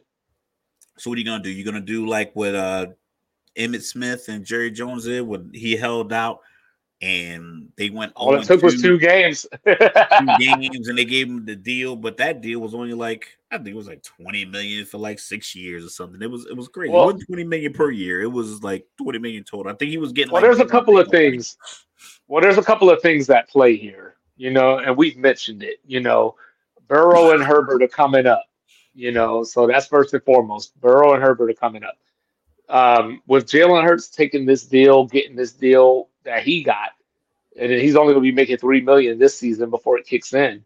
You know, he took this deal, so now we're at a point where the collusion may have just won. You know, nobody's getting the Deshaun Watson deal but Deshaun Watson. So Lamar's going to have to curb that back a little bit, and it might be time. And I didn't want to have to go there, but it I might be time. so. It might be time to get an agent. I don't think so. I think Tell me more. I think I think this might embolden Lamar even more because this might not have been the deal that Baltimore offered him. Because Baltimore's argument in the public eye, from all the reports, excuse me, get some water here. Well, you know, from a couple of these guys have made else. Super Bowls.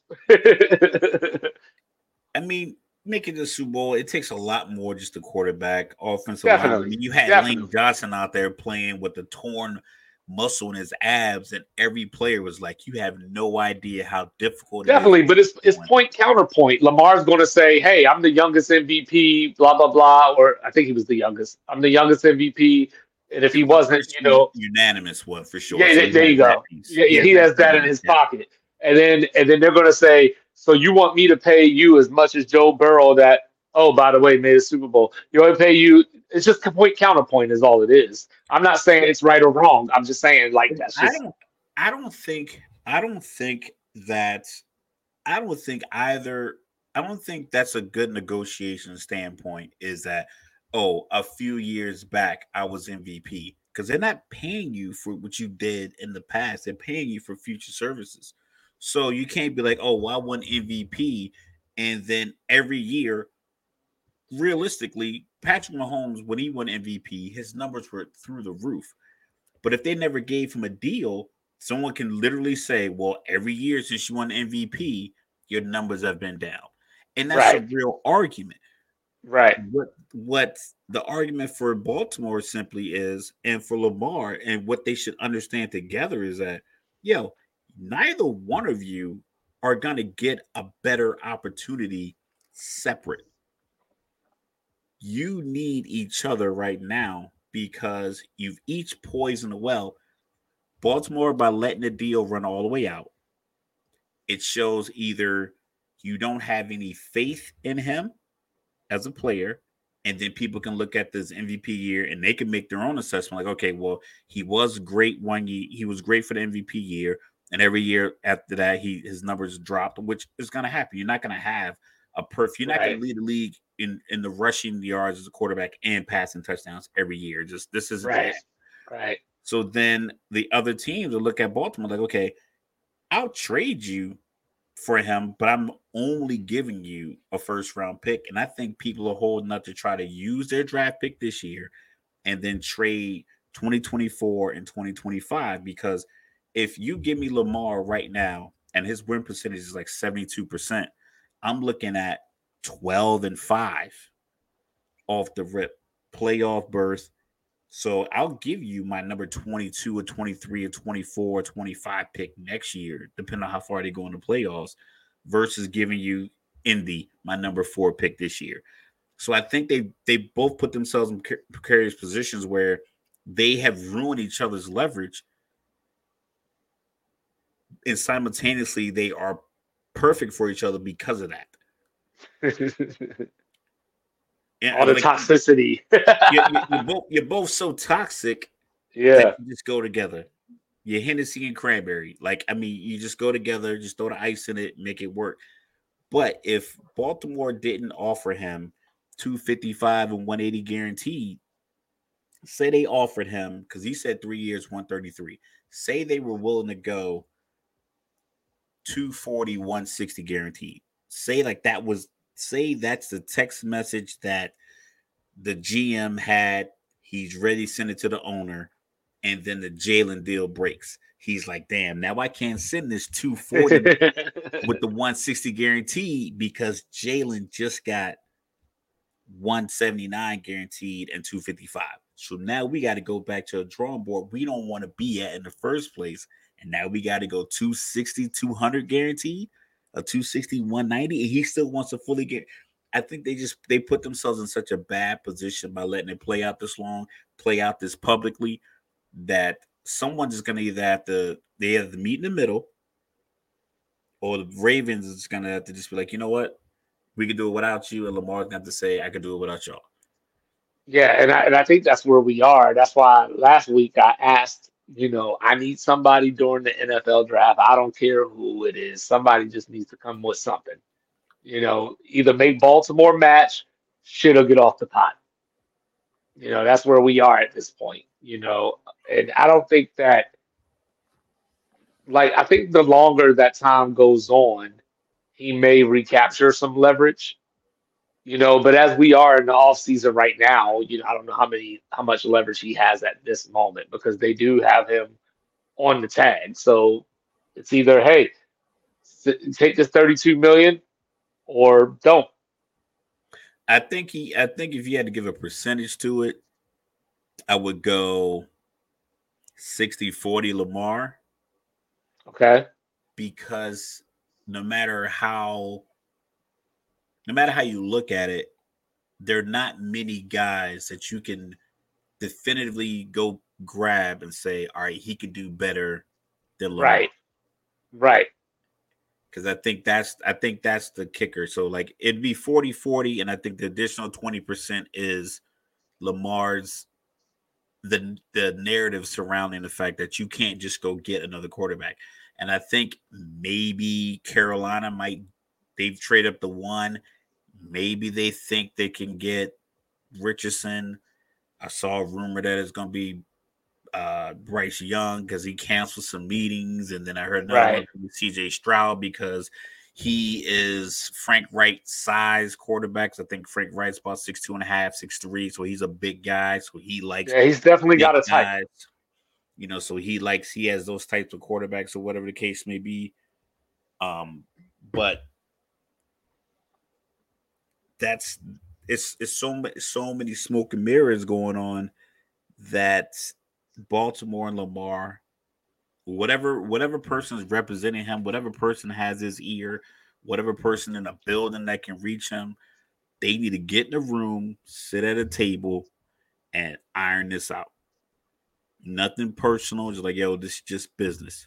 Yep. We got to we got to pay X Y Z players. We got to do this and the third because you're you're only gonna hurt yourself, especially when you're in a division that's winnable. I know Cincinnati's dope, but you had them on the ropes with Tyler Huntley. Right. If right. he runs the sneak the way it's supposed to be run, or you just give it to one of your big backs, you know, that you have, or your 300, or you let your 300 pound fullback lead your 220 pound running back to the hole. I'm just doing simple math here to get you one yard so, so instead of your 190 pound quarterback. I'm just throwing it out there. I mean, I'm I'm no. Well, you know, there there is another. You know, there is another side of this, though. You know, he does decide to sit out, and they start four and one. I still think that doesn't hurt. I don't. I don't think that hurts his position because he's still talented. No, he definitely is, but he's also missed ten games the last two seasons as well. Sure, indeed. Joe Burrow missed a whole year with ACL, and they went out and drafted and Ja'Marr Chase. So it's like he came back and he came back and made the Super Bowl. so, like, I don't think that. I think, I think these guys are so young. They're so athletically and physically advanced. I think they have great doctors that rehab them. I also think they have doctors. Because I was watching the Raw Room uh, podcast with Jalen Collins um, the former Tennessee uh, uh, linebacker Darren Bates, and they talked about like the Toradol and getting the shots because uh, Byron, what was his name? Quarter cornerback from Miami to re- just retired. He was he was in Dallas. Oh, um, um he was uh, uh, Byron Jones. Byron Jones just retired. He posted that he can't run or walk normally because he kept taking the shots and injections on Toradol. So I think these these doctors they do a you know, a job, a good job of getting the guys back in the game. But I think in the rehab process, a lot of these guys come back. I mean, we saw Adrian Peterson come back in nine months from ACL. Then That's where he messed up. He should have went to the LeBron James of medicine. Listen to the LeBron James of feet or whatever, whatever these titles are, these monikers. Um, but I think even if they start four and one, he'll be better than the quarterback in Tampa Bay. He'll be better than the quarterback in Carolina. He'll be better than the quarterback in Indy. He'll be better than the quarterback in, in Washington, in Atlanta, Vegas, Atlanta, Washington, Arizona, the the Los Angeles Rams, possibly the San Francisco 49ers.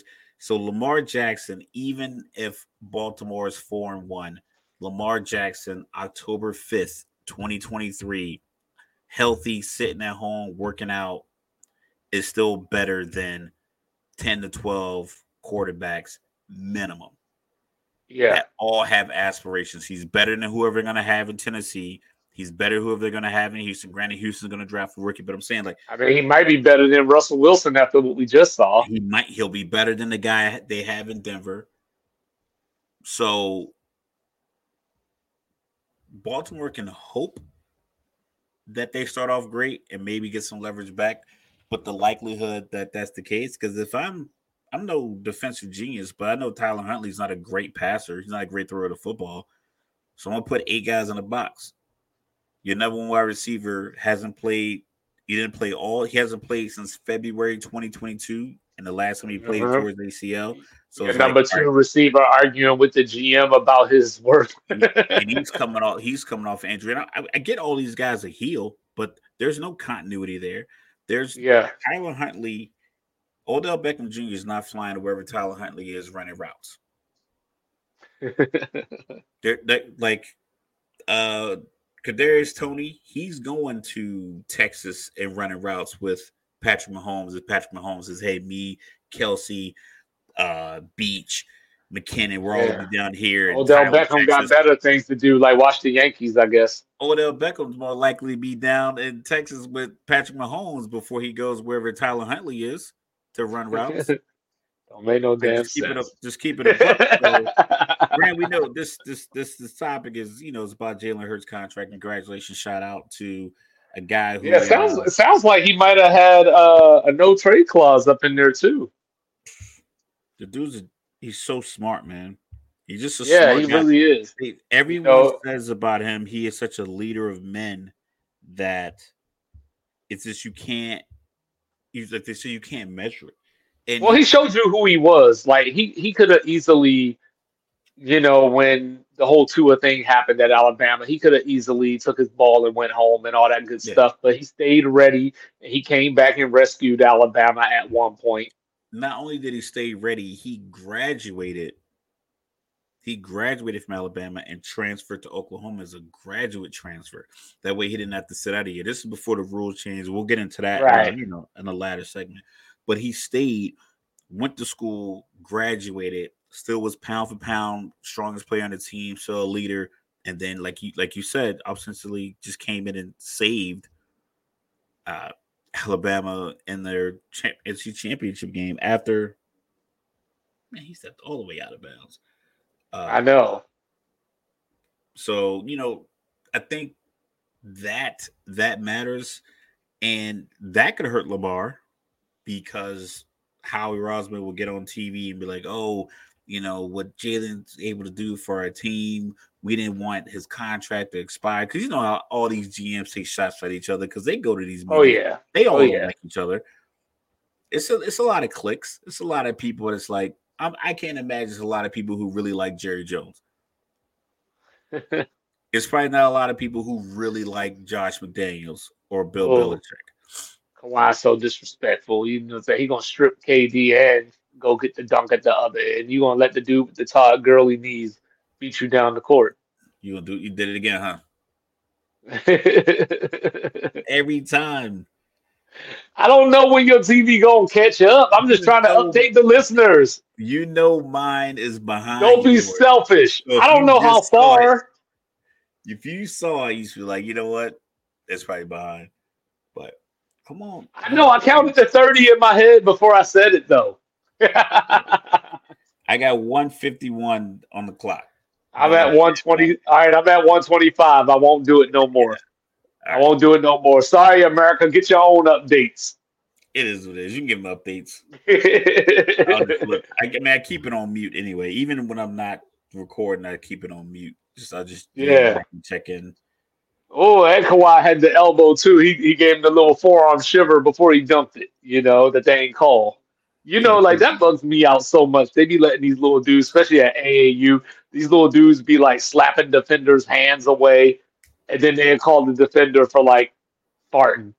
You know what I'm saying? Like, I don't know. Foul, fouls are never even. Like I mean, and most most things aren't. Most things you deal with aren't even. Most things are. It's clear. You can Yeah. not like it. You just got to look at it. Okay, these are the parameters that I'm dealing with. I.e., Lamar. Like, listen, you may feel like they should have given you a deal two years ago. They didn't. Now you got to get the best deal you can get out of this situation, not the best deal of the history of your sport. Well, you know, Like th- it- that bar, that bar seems ridiculous. Because well, I haven't seen anybody have this kind of conflict with their contract in recent No. years, not the sport. no, So, and I don't want to, I don't want to do the whole thing where I'm blaming the millionaire because the billionaires are being stingy.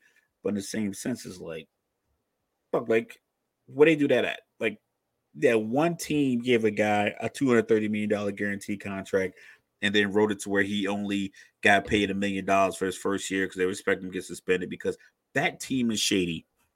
That team would do anything to win. That team did not understand that, like, where there's smoke, there's fire, and there was someone pouring gasoline on that fire. And they're like, you know, what, we're cool. We're gonna give it all these picks. We already got a guy here we don't like, but we're gonna pay him thirty million dollars and bring another guy and pay him two thirty. It's like, yeah. Yeah. So speaking of all this money and all these deals, tell me about these twins, man. oh, the Cavinder twins. Yeah, tell me about big them. money.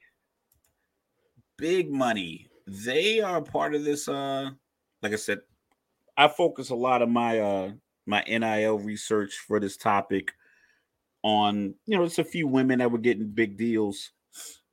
Um, these twins they transferred from Fresno State to Miami. Miami made the tournament. They're good basketball players. Great buzz on social media they were getting somewhere between like four and a half million between the two. I'm like, I think they were each getting like two. One was getting like 2.3 million, the other one was getting 2.2 million and NIL deals. They have like like an Under Armour deal. I saw an article today that they might be like new WWE wrestling divas potentially. Like I, I don't know how far that's locked in. Uh, then you have the LSU gymnastic star Olivia Dunne. I don't know if you really call her a star, but she definitely is a big enough buzz on social media to where she's a star to me. Yeah, because people just like the way she looks. But she was getting three and a half million. Um, so the the the the the thing that sparked this this topic, me you and I had a conversation probably about three weeks ago, maybe a month ago, and I was talking about Tom Izzo's quotes that you're going to get into the specifics of. But a lot of these coaches are upset with the transfer portal, which is kind of ironic because they take players all the time. I remember, like I said, I got recruited to the Air Force. I joined the Air Force. I went to see my recruiter in 1999. I went to MEPS. And I remember I got a phone call on my sister's line in my house, and it was a Marine recruiter. He's like, Hey, what's going on? I'm Sergeant so and so. I want to talk to you about joining Marine Corps. I'm like, Yo, I'm going to MEPS for the Air Force tomorrow. He was like, Really? I was like, He's like, What part of MEPS? It's my first trip to MEPS. He's like, Okay, okay. Well, uh, you know, if you change your mind, let me know. I'm like, pretty locked into this Air Force thing, but you know, I'll let you know. so that was December. I went to get in January. I was locked in from January. I was leaving for basic training in May. May May 16th, I was leaving my crib. May 15th, I get a phone call. Hey, what's going on? Sergeant Jackson from uh that's his Marine Corps. I'm like, yo, I'm going to the Air Force tomorrow. He's like, what? I'm like, yeah, like my recruiter's on his way to pick me up to take me to the hotel so I catch my flight to basic training. He's like, You sure you still want to leave? I'm like, Yeah, he's literally on his way to come get me. I'm thinking, why do keep calling me? But if I was like a college recruit and I was committed to Georgia, then all of a sudden I flipped to LSU. How did that happen? If I make a public commit that I'm going to Georgia, but then all of a sudden a Georgia defensive coach gets hired on at LSU and now all of a sudden I flip to LSU. So someone had to communicate with me. I didn't make that decision on my own as an 18 year, 17, 18 year old. Like, oh, this coach is leaving. I'm to go with him.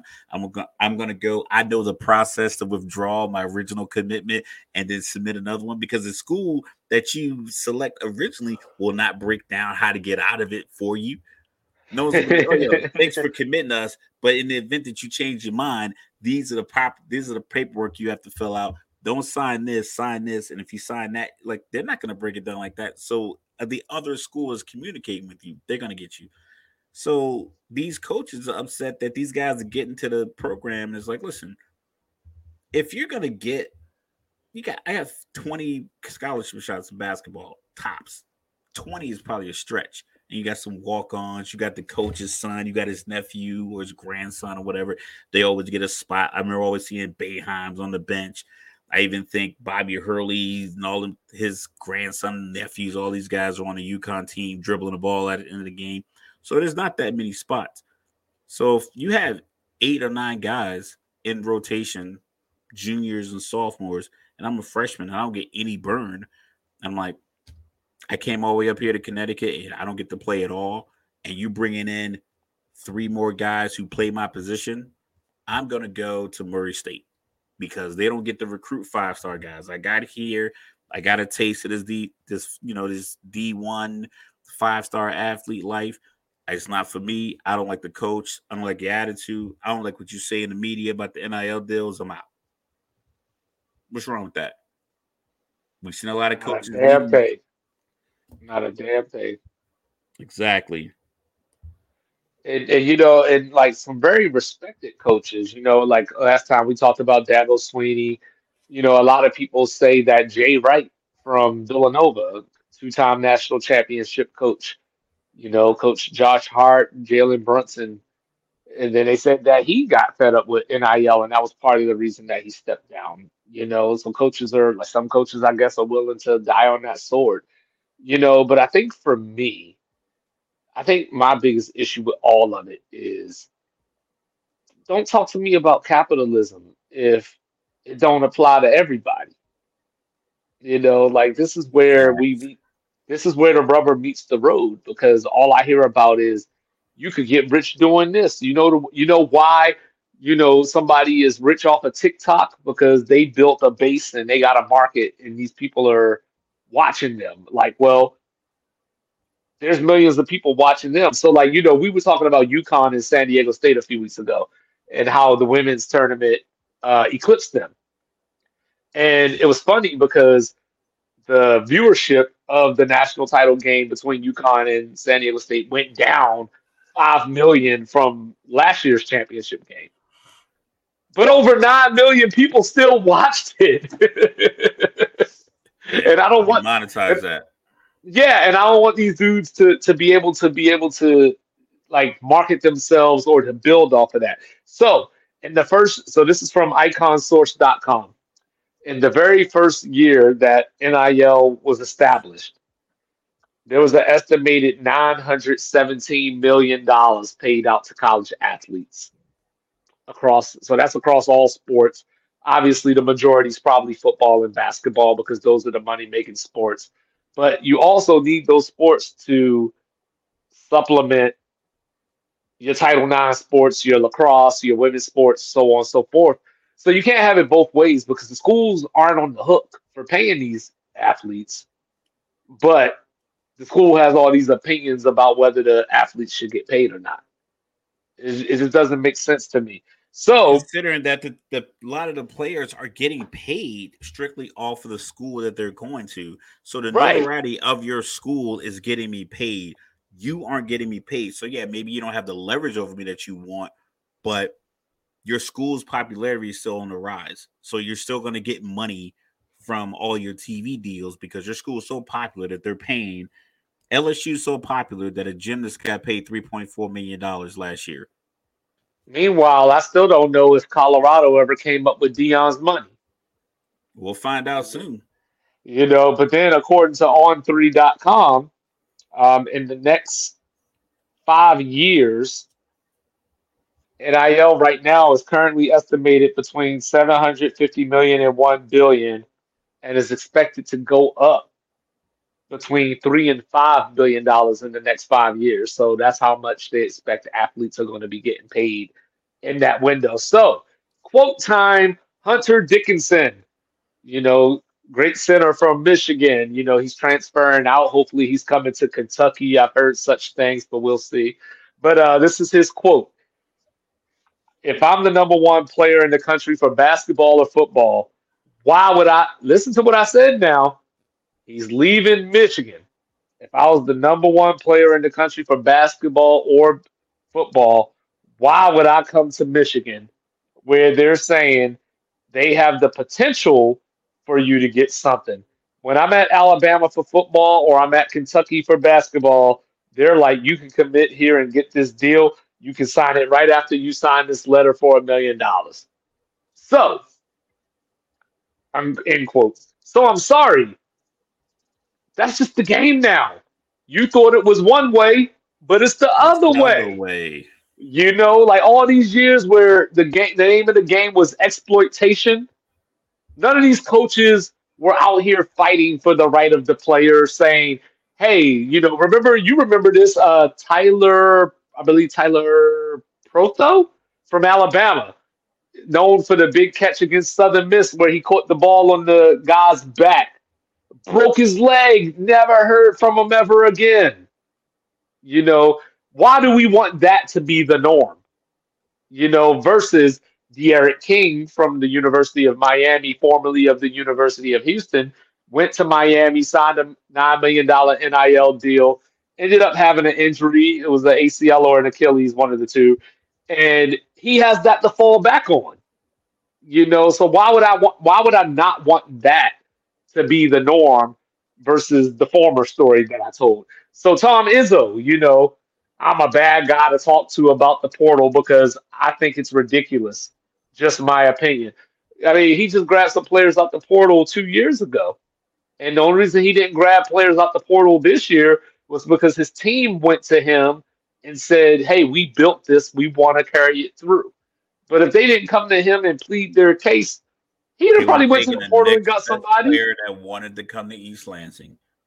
So then let's talk That's about a school. do. Yeah, let's talk about a school that probably did need some NIL. How about Purdue? You know, out here losing to T Next Finest in the first round of the NCAA tournament. You know, Matt Matt Painter, not Curtis Painter, but Matt Painter. You know, quote, the NCAA is spending just oodles of monies, millions of dollars trying to keep things out of the courtroom. Well, if you would have been talking to some local businesses and they were willing to spend a million dollars, maybe you'd have had met the expectations that we had for you in the NCAA tournament. Man, go to your car dealership and say, "Hey, will you give my players a car, and we will make sure that all the fans come to you to buy cars. No problem. I will give. Yeah, give my quarterback a I would give- Yukon. I would give two year players Chargers. Let them drive around the city. Just make sure the insurance is paid, and have them come out here every Friday in their jersey and take pictures by this other car that we got souped up in the showroom. We'll call it even.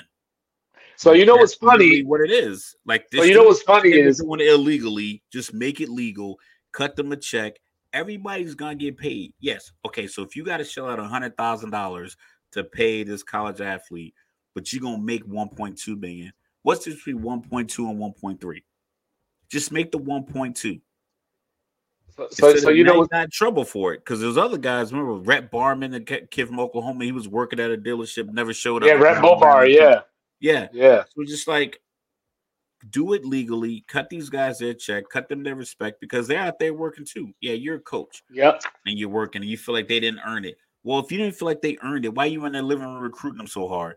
Why you telling their grandmother and their moms and uncles and grandpa, hey, he's gonna wear maize and blue at Michigan or at East Lansing, we're really building something, or or come out here, we're gonna teach them family values here in Indiana. We're gonna continue to, to make the man that you expected. We're gonna make her the young woman that you expected. She's gonna leave Miami with a degree. She's gonna leave.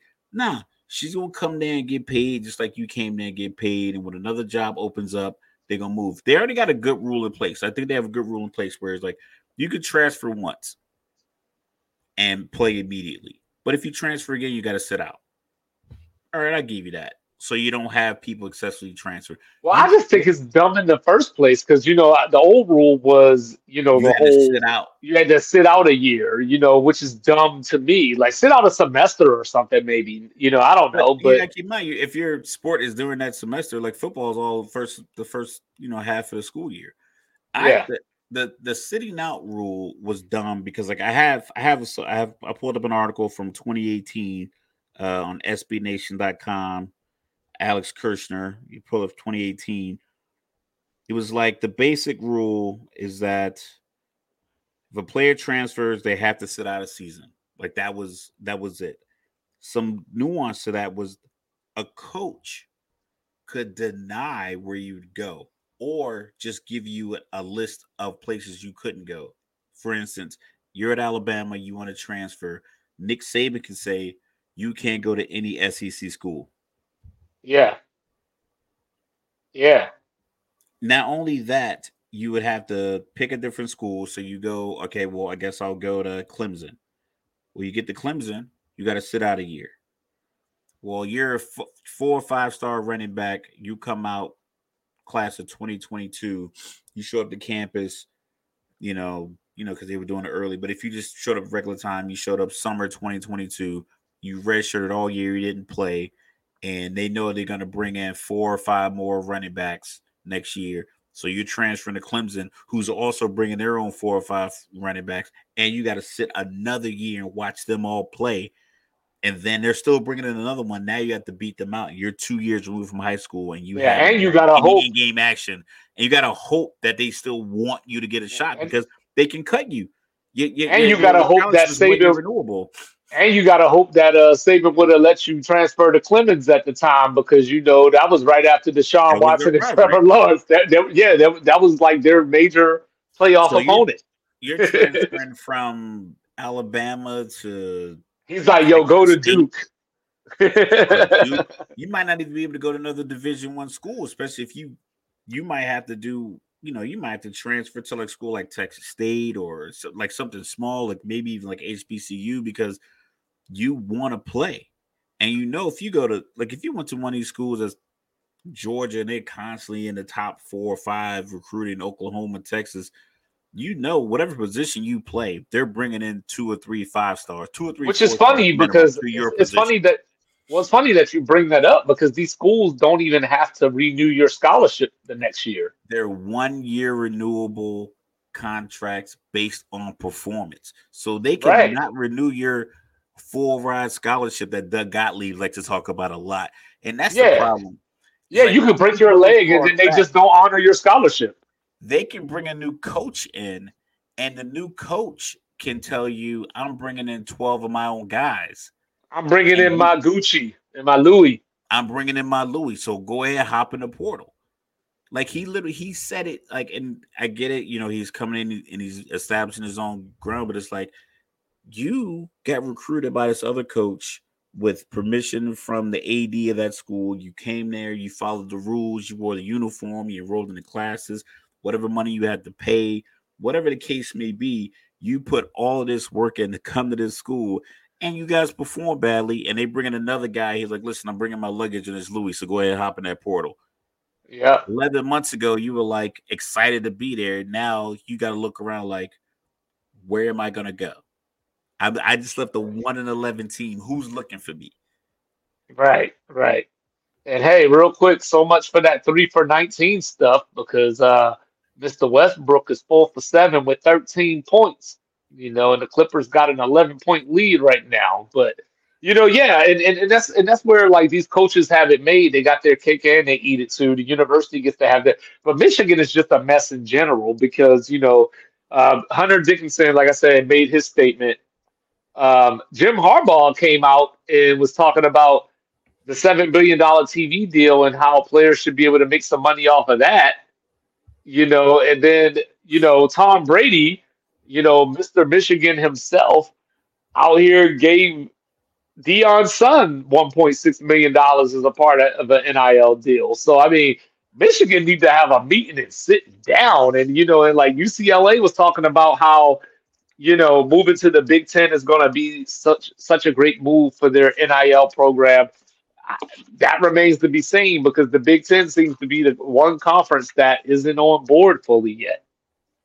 And another thing I saw, what school was it? Was it LSU or Notre Dame? I, I, I, vaguely remember Brian Kelly.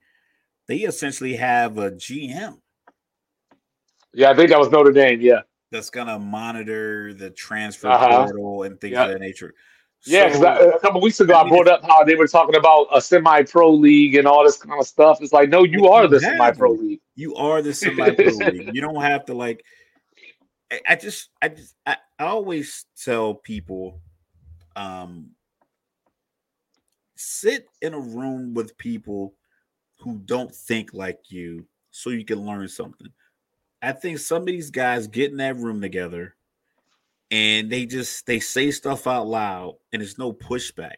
It's very similar to I know Rob Parker talks about this. Him and Chris Broussard a lot when one of the NBA players goes on one of their friends' podcasts. A lot of NBA players have more podcasts than NFL players. I think that's the whole facial recognition popularity aspect of it.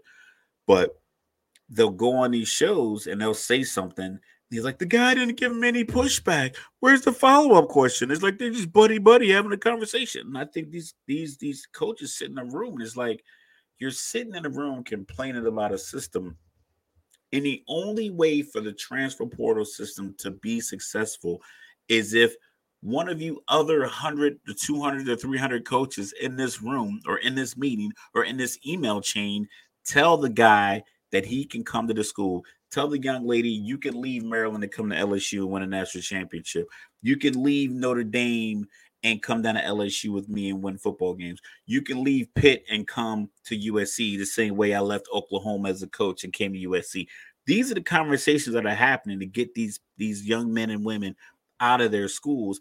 And then I heard a lot of coaches try to say, you know, these guys are ruining their these young men and women ruining opportunity. They don't know about taxes. It's like then teach them about taxes. Don't tell them Yeah. they can't make money because they don't know about taxes. That's like saying, "Oh, They don't know about don't taxes a when they at that you don't have a cast iron pan, so I can't teach you how to cook a steak. I can get you a cast iron pan. I can put you in a position in front of the stove and show you, like, listen, this is how you saute the onions. This is how you season the steak. This is how you leave it out. This is this is the this is what medium well looks like. This is medium rare. This is well done. We don't do that. You can teach these things, but you have to want somebody else to succeed. And if They don't know about taxes when they in that rookie symposium either. they yeah, yeah, they don't learn it. We don't learn it now. I'm 40, almost 42, and I'm still learning stuff about taxes. Um, so it's just like it's just it's just this this these BS lines. Like I said, my my my favorite thing to say now recently is that if you ask a couple of follow up questions, you would have people completely discombobulated because what they have is this very tunnel vision based opinion Yeah, and it's not based on any facts, it's all feelings. Like Tom is Yeah. saying it's not a good thing. It's like, so you mean to tell me I had a I read an article where one of the coaches was br- blaming LeBron James for college football players wanting to transfer. uh huh. I heard that. Yeah. If I would ask that person, like, so have you have you ever been in a job and, and you had another opportunity to come along because you worked X amount of time in that job, no matter what the time was, you felt like, you know what, Yeah. I think I could do the next job, or a job came open at the place where you worked. You're at the university, you're at the University of Iowa, and you were the conditioning coach. And then you want to work up to be the head trainer and you want to be in control of the whole conditioning program. And that position came available. Would you say, I don't want to apply for that because I don't want people to think I'm trying to move too fast? No, you would look at it like, hell, this is a ninety thousand dollar job versus a hundred thirty seven thousand dollar job, and I can get the control that I want, and I can get the schedule that I want, and I can spend more time with my family because I don't have to be doing this job this long. I can work in this office for this long. I'm gonna go for that. You think the kid lifting weights is gonna be like, oh, you're supposed to be here with me, spotting me, showing me how to do these squats? No, you're gonna go get that job. So if this is player- so beautiful. Watching Westbrook and Durant go up and down the court, both making jumpers back to back. They could have been doing an OKC still. Yeah, Westbrook was 17 points in the first half. Uh, but yeah, like you know, um, Tom Izzo, I can't necessarily bang on because he had the opportunity to coach the Cleveland Cavaliers. He had the opportunity to coach the Detroit Pistons, and he didn't. So I can't necessarily bang on him. But if, if that painter, whatever he's making at Purdue right now, got a call tomorrow from Duke of Carolina and said, you know, we'll pay you $11 million a year, he's going to say, I just don't envision myself as a Duke guy. Like, I'm just, I'm, I'm loyal. Like, I can't see myself coaching in the ACC. Like, his ass going to be on the first thing smoking out of West Lafayette. And anybody that's been to West Lafayette won't even take something smoking. You'll get in the car to get out of that Yeah. place. Gonna be in the Amtrak. You know what I'm saying? So that's that's all it is. You know what I'm saying? Like, I, I, it's it's just it's just one of those things where, you know, um, not to do the thing, but you know, it's just funny because you know there are some lines here where like these sports that are, how can I word this that won't make Raf mad?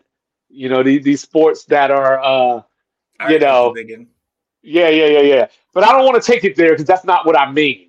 That's not what I mean. all So I don't, I don't, these white coaches in charge of the black players don't like the No, no, I wasn't going to say that. I wasn't going to say That's that. what I'm I saying. That's all it is. I wasn't That's gonna- all it is. No, what I was going to say, no, what I was going to say, about transfer portals. The soccer coaches aren't talking about transfer portals. The volleyball coaches aren't talking about transfer portals. It's only the Dude, that's so crazy, black too, players on their teams. The baseball you- players that talk about transfer. The best, the basketball and football coaches who have 80% of the black athletes at these schools are the only ones complaining about how much leverage these players have. You can go ahead and clip this and that? put it on the reel because that's all it is. Hey, you see that, y'all? With lacrosse, lacrosse players can transfer, soccer players can transfer, the swimmers can transfer. We don't hear from any of these coaches from any of these top schools, and they get less money. So they really need to keep Hey. the people that they get. It's like Hey. 30 lacrosse scholarships for the whole four years. You got 30 lacrosse players and some walk-ons. Soccer's the same way. Field hockey's the same way. You don't hear them on TV having symposiums talking about how the transfer portal is all these white coaches who are in charge of these black players don't like the fact that these black players are taking their leverage into their own hands. Book it. Hey, you see that, y'all? All that proves is everybody got a little bit of two five in them. That wasn't even what I was going to say. What I was going to say was that I was trying to figure out how to word it was that it's these sports like football and basketball that are majority black athletes that are funding these other sports like lacrosse and polo and all these sports like that where we have these issues. I was going to say that. I wasn't going to go into the man is holding me down and the master and all that. I was just going to say that they're exploiting the people that are funding the sports that their grandchildren are playing. That's what I was going to say. You know, y'all got us hot and heavy up in here. It sounded like we getting stuff off of our chest, and that wasn't even what we was getting off our chest. So yeah. you know, I keep, I so, keep it thorough. I keep it thorough. I, I'm not gonna lie to you. I'm yeah, so so yeah, so get it off my chest. I'm gonna be real short and sweet. Hey, here you go. Now my headphones talking to me, you know. But yeah, like so we want Raf to, to get into his because I want to hear about the Dray-Town stomp. You know, I'm saying that's what I'm calling it, the Dray-Town stomp. But my get it off my chest is actually very positive. It was so positive that I wrote when I wrote Damar Hamlin on my paper, I got like four ends on here. Like I don't even I was excited because I watched this man die on the field, I thought. And here we are three months later from one of the most traumatic things that I saw in my sports watching history. And he has been cleared not by one, not by two, but by three specialists to resume football activities. Now, I don't want to get into the whole, you know, religion thing and all that kind of stuff like that, but man, like it made me feel good. It made me It's going to be coming back potentially, but I will caution Buffalo Bills take your time, ease them in, Damar, take your time and ease it in. You know, it was a very traumatizing event that you're going to have to have some mental blocks overcome. Hopefully, you've already been talking to people about that, but you don't need to rush out on the field. You know, I actually, it's one of those moments. So, you know, you think about 9 11, you know, you think about people that were old enough with the uh, Bay of Pigs and all that kind of stuff. Like this Damar Hamlin story, I know where I was when this happened. I will never forget where I was. I wasn't even watching the game. You know, me and Lindsay were literally out at the store. I came in the house. I said, Monday Night Football coming on. And I said, I don't know. I should watch Monday Night Raw, but I got to turn it on to the football game because the Bengals and the Bills, and I got to see the score. And when I turned on the TV, I turned on the TV. I turned around to put my groceries back. And then when I turned around, I saw everybody on the field and I said, What the hell just happened? And then from there, I started getting details and backfilling and all. So I didn't see the collapse in live action. You know, um, it was probably another 10 minutes before I saw what had actually happened. But at the very least, I thought I just witnessed death in the flesh.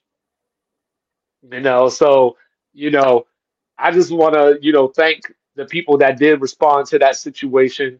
You know, um, the, the the medics, the, the paramedics, everybody that played a role in getting him to the hospital, getting him to higher care, and doing what they did on the field to keep him sustained enough to be able to just be alive. Forget the football part, just be alive. You know, but for the fact that he's here and able to potentially play football again, you know, this is the stuff that sports are made of. So I just wanted to get that off my chest. Yeah, I'm not gonna front. I shed a tear at the uh the NFL awards when he came out. Like, I'm gonna be all right, I'm gonna be good, I'm gonna be good. Yeah, remember when everybody thought that wasn't the real him? Yo, come on, man. I'm so sick of the internet. I do read, I like to wake up and read comments on funny videos just to see how ridiculous people's comments are in the morning. That's how I get my morning started. It's pretty funny. Uh, but I'm pretty sure it's another guy. He has a podcast, uh, the Draymond Green Show. Uh, bro, like you got to get it together, man. you you got you got to stop acting like you don't know what's going on. Like it's it just it just bothers me when I I get bothered myself sometimes and I make the same mistakes when I don't plan something like you know what you know you had time to plan this out. It really bothers me. Like it irks me to the point like okay I got to get better at this. He continues to get technical fouls every single year. He's racking them up. He's getting fines. He's getting ejected out of games. And now you're in the fourth quarter of a playoff series where you are essentially overmatched from a, a, a speed aspect. Like you're going to be out leveraged because you can't match up with these other players, so you have to be smarter. But instead, he's doing dumb stuff. Draymond Green with the Dre, the Dray-Town stomp, you calling it? Yeah, I get it. I get it. He grabbed your leg.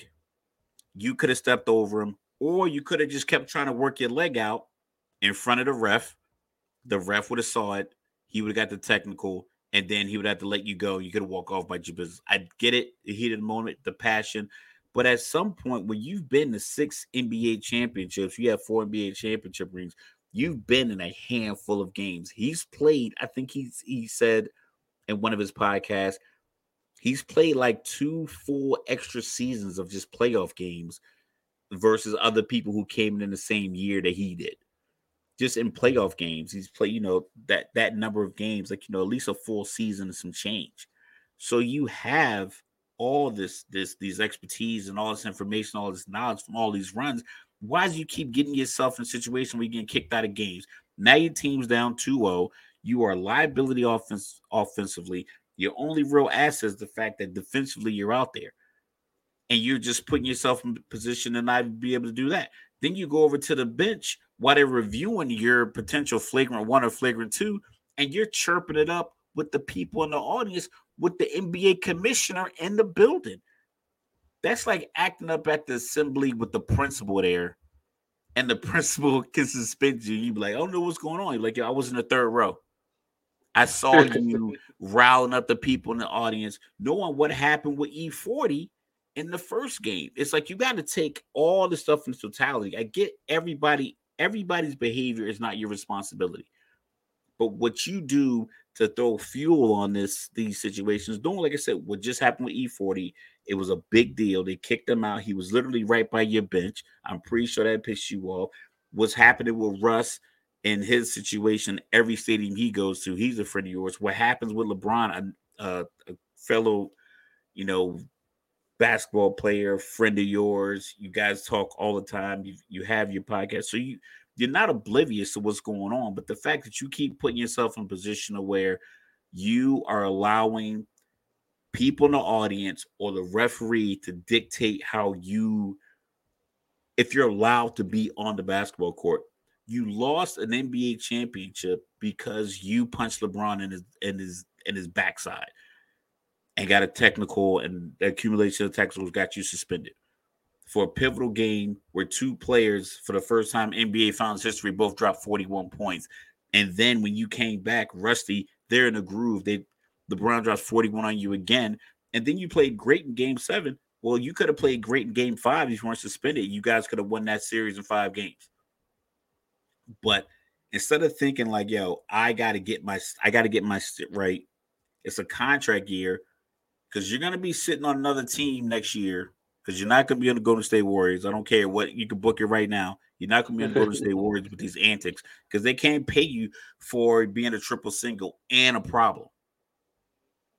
Like talent versus talent. So right now, your talent and they, they can't tolerate your behavior. So Draymond Green, like he needs to get it together or they just go ahead and just like send him home and just ride out the series without him and break up the team and, and see what you can do because you signed enough players, you got enough money, you got enough rings. I'm pretty sure the fans understand if you had to do a little mini rebuild, but he's not gonna be a part of it if he keeps having these antics.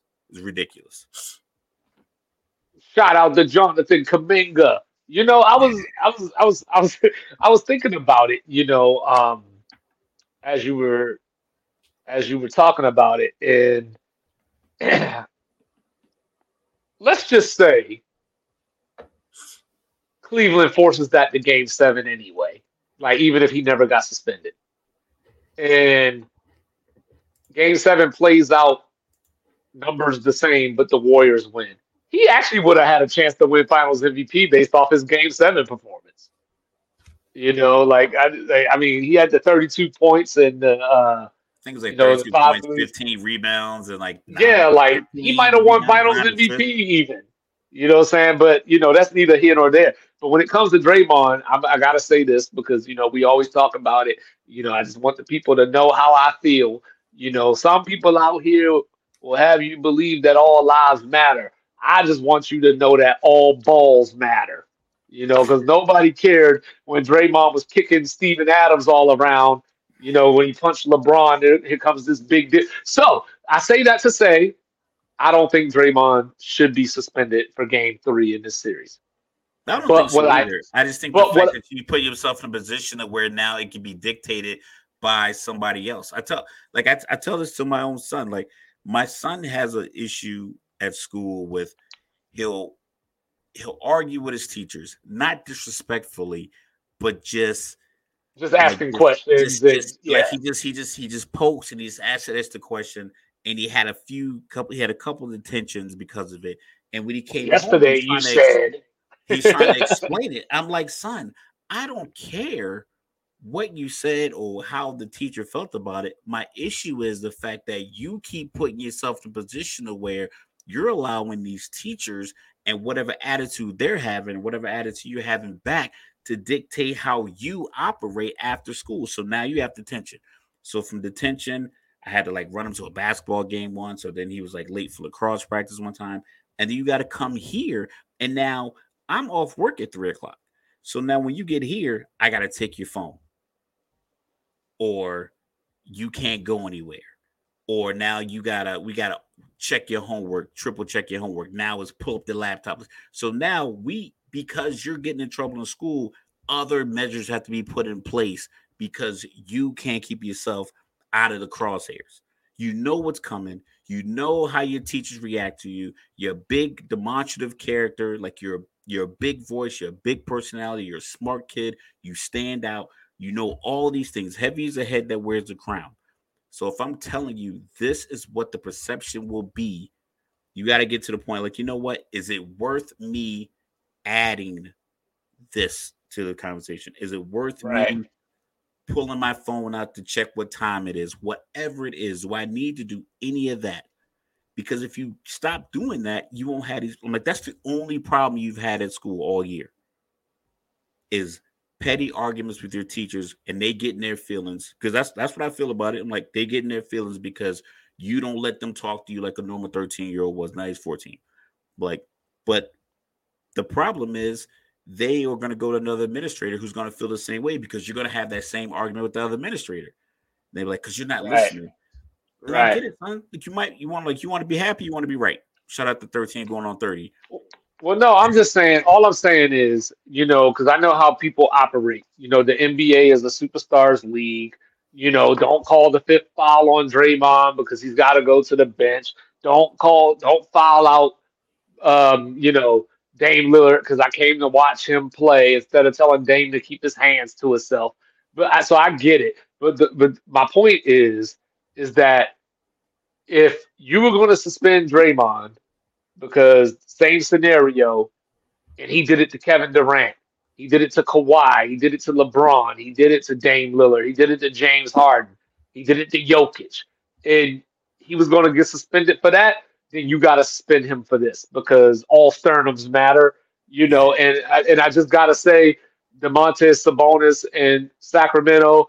I don't know if I love the gamemanship, you know, or if I don't like the bullshit. But y'all know that man ain't need no X-ray, you know, and, and only Draymond could be Draymond to ask for an X-ray on his ankle, you know, once he knew that Sabonis was going to get the X-ray. So I love all that part of it, but you know, but no, if you're gonna if you if you would suspend him based on the fact that he had done this to a superstar, then Domantas Sabonis isn't necessarily a superstar, but he was on the MVP ladder. You know, like yeah, like I, said, I don't think I don't think it's I don't think it's suspended. No, I don't think it does either. I don't think it does either. But, but they did they did they did give uh Sabonis a technical foul for holding. Yeah, which he deserved. Yep. So he was he was in his right that he was antagonized. The problem right, is right. he could have just shaken his foot out. Sabonis would have got that technical. They got a free throw. Steph Curry shoots 90% from the free throw line. Now they get the ball back down three in the fourth quarter with a young team that just got a technical for dumb foul from their second best Maybe player. they fall apart. now you now they fall apart. Klay hit Yeah. two big threes after uh Draymond went to the locker room. So Yeah, I wish he would've hit two if- big if- threes if We all be drunk, but it's the fact that you you you have you have that information because you played two additional seasons of playoff games, and Sabonis and De'Aaron Fox are in their second. I think the most Yeah. Sabonis might have been in a couple in another team, but Hey, De'Aaron don't Fox forget, not only not only is not only is De'Aaron Fox young, he real young. He was in that Lonzo Jayson Tatum draft. he can't even rent a car yet. You know, what I'm saying? Like think about like the situation you're in. You're literally, I don't know. I'm just saying, like, I it just it just bothers me that he just continues to put himself in this situation when it's like you can I can you can tell he's a smart guy. You you know definitively he's a smart person, and it's just the fact that he just keeps putting himself in that position. It just it just blows my mind. yeah, um, When are you gonna stop? never. Just Manny being Manny. You know what I'm saying? And that's just Sports Reports As Ordered, being Sports Reports As Ordered. yes. Thank you for So- joining us. thank you everybody for listening. Make sure you if you're not following us on the social media platforms do so. Share with as many people as possible.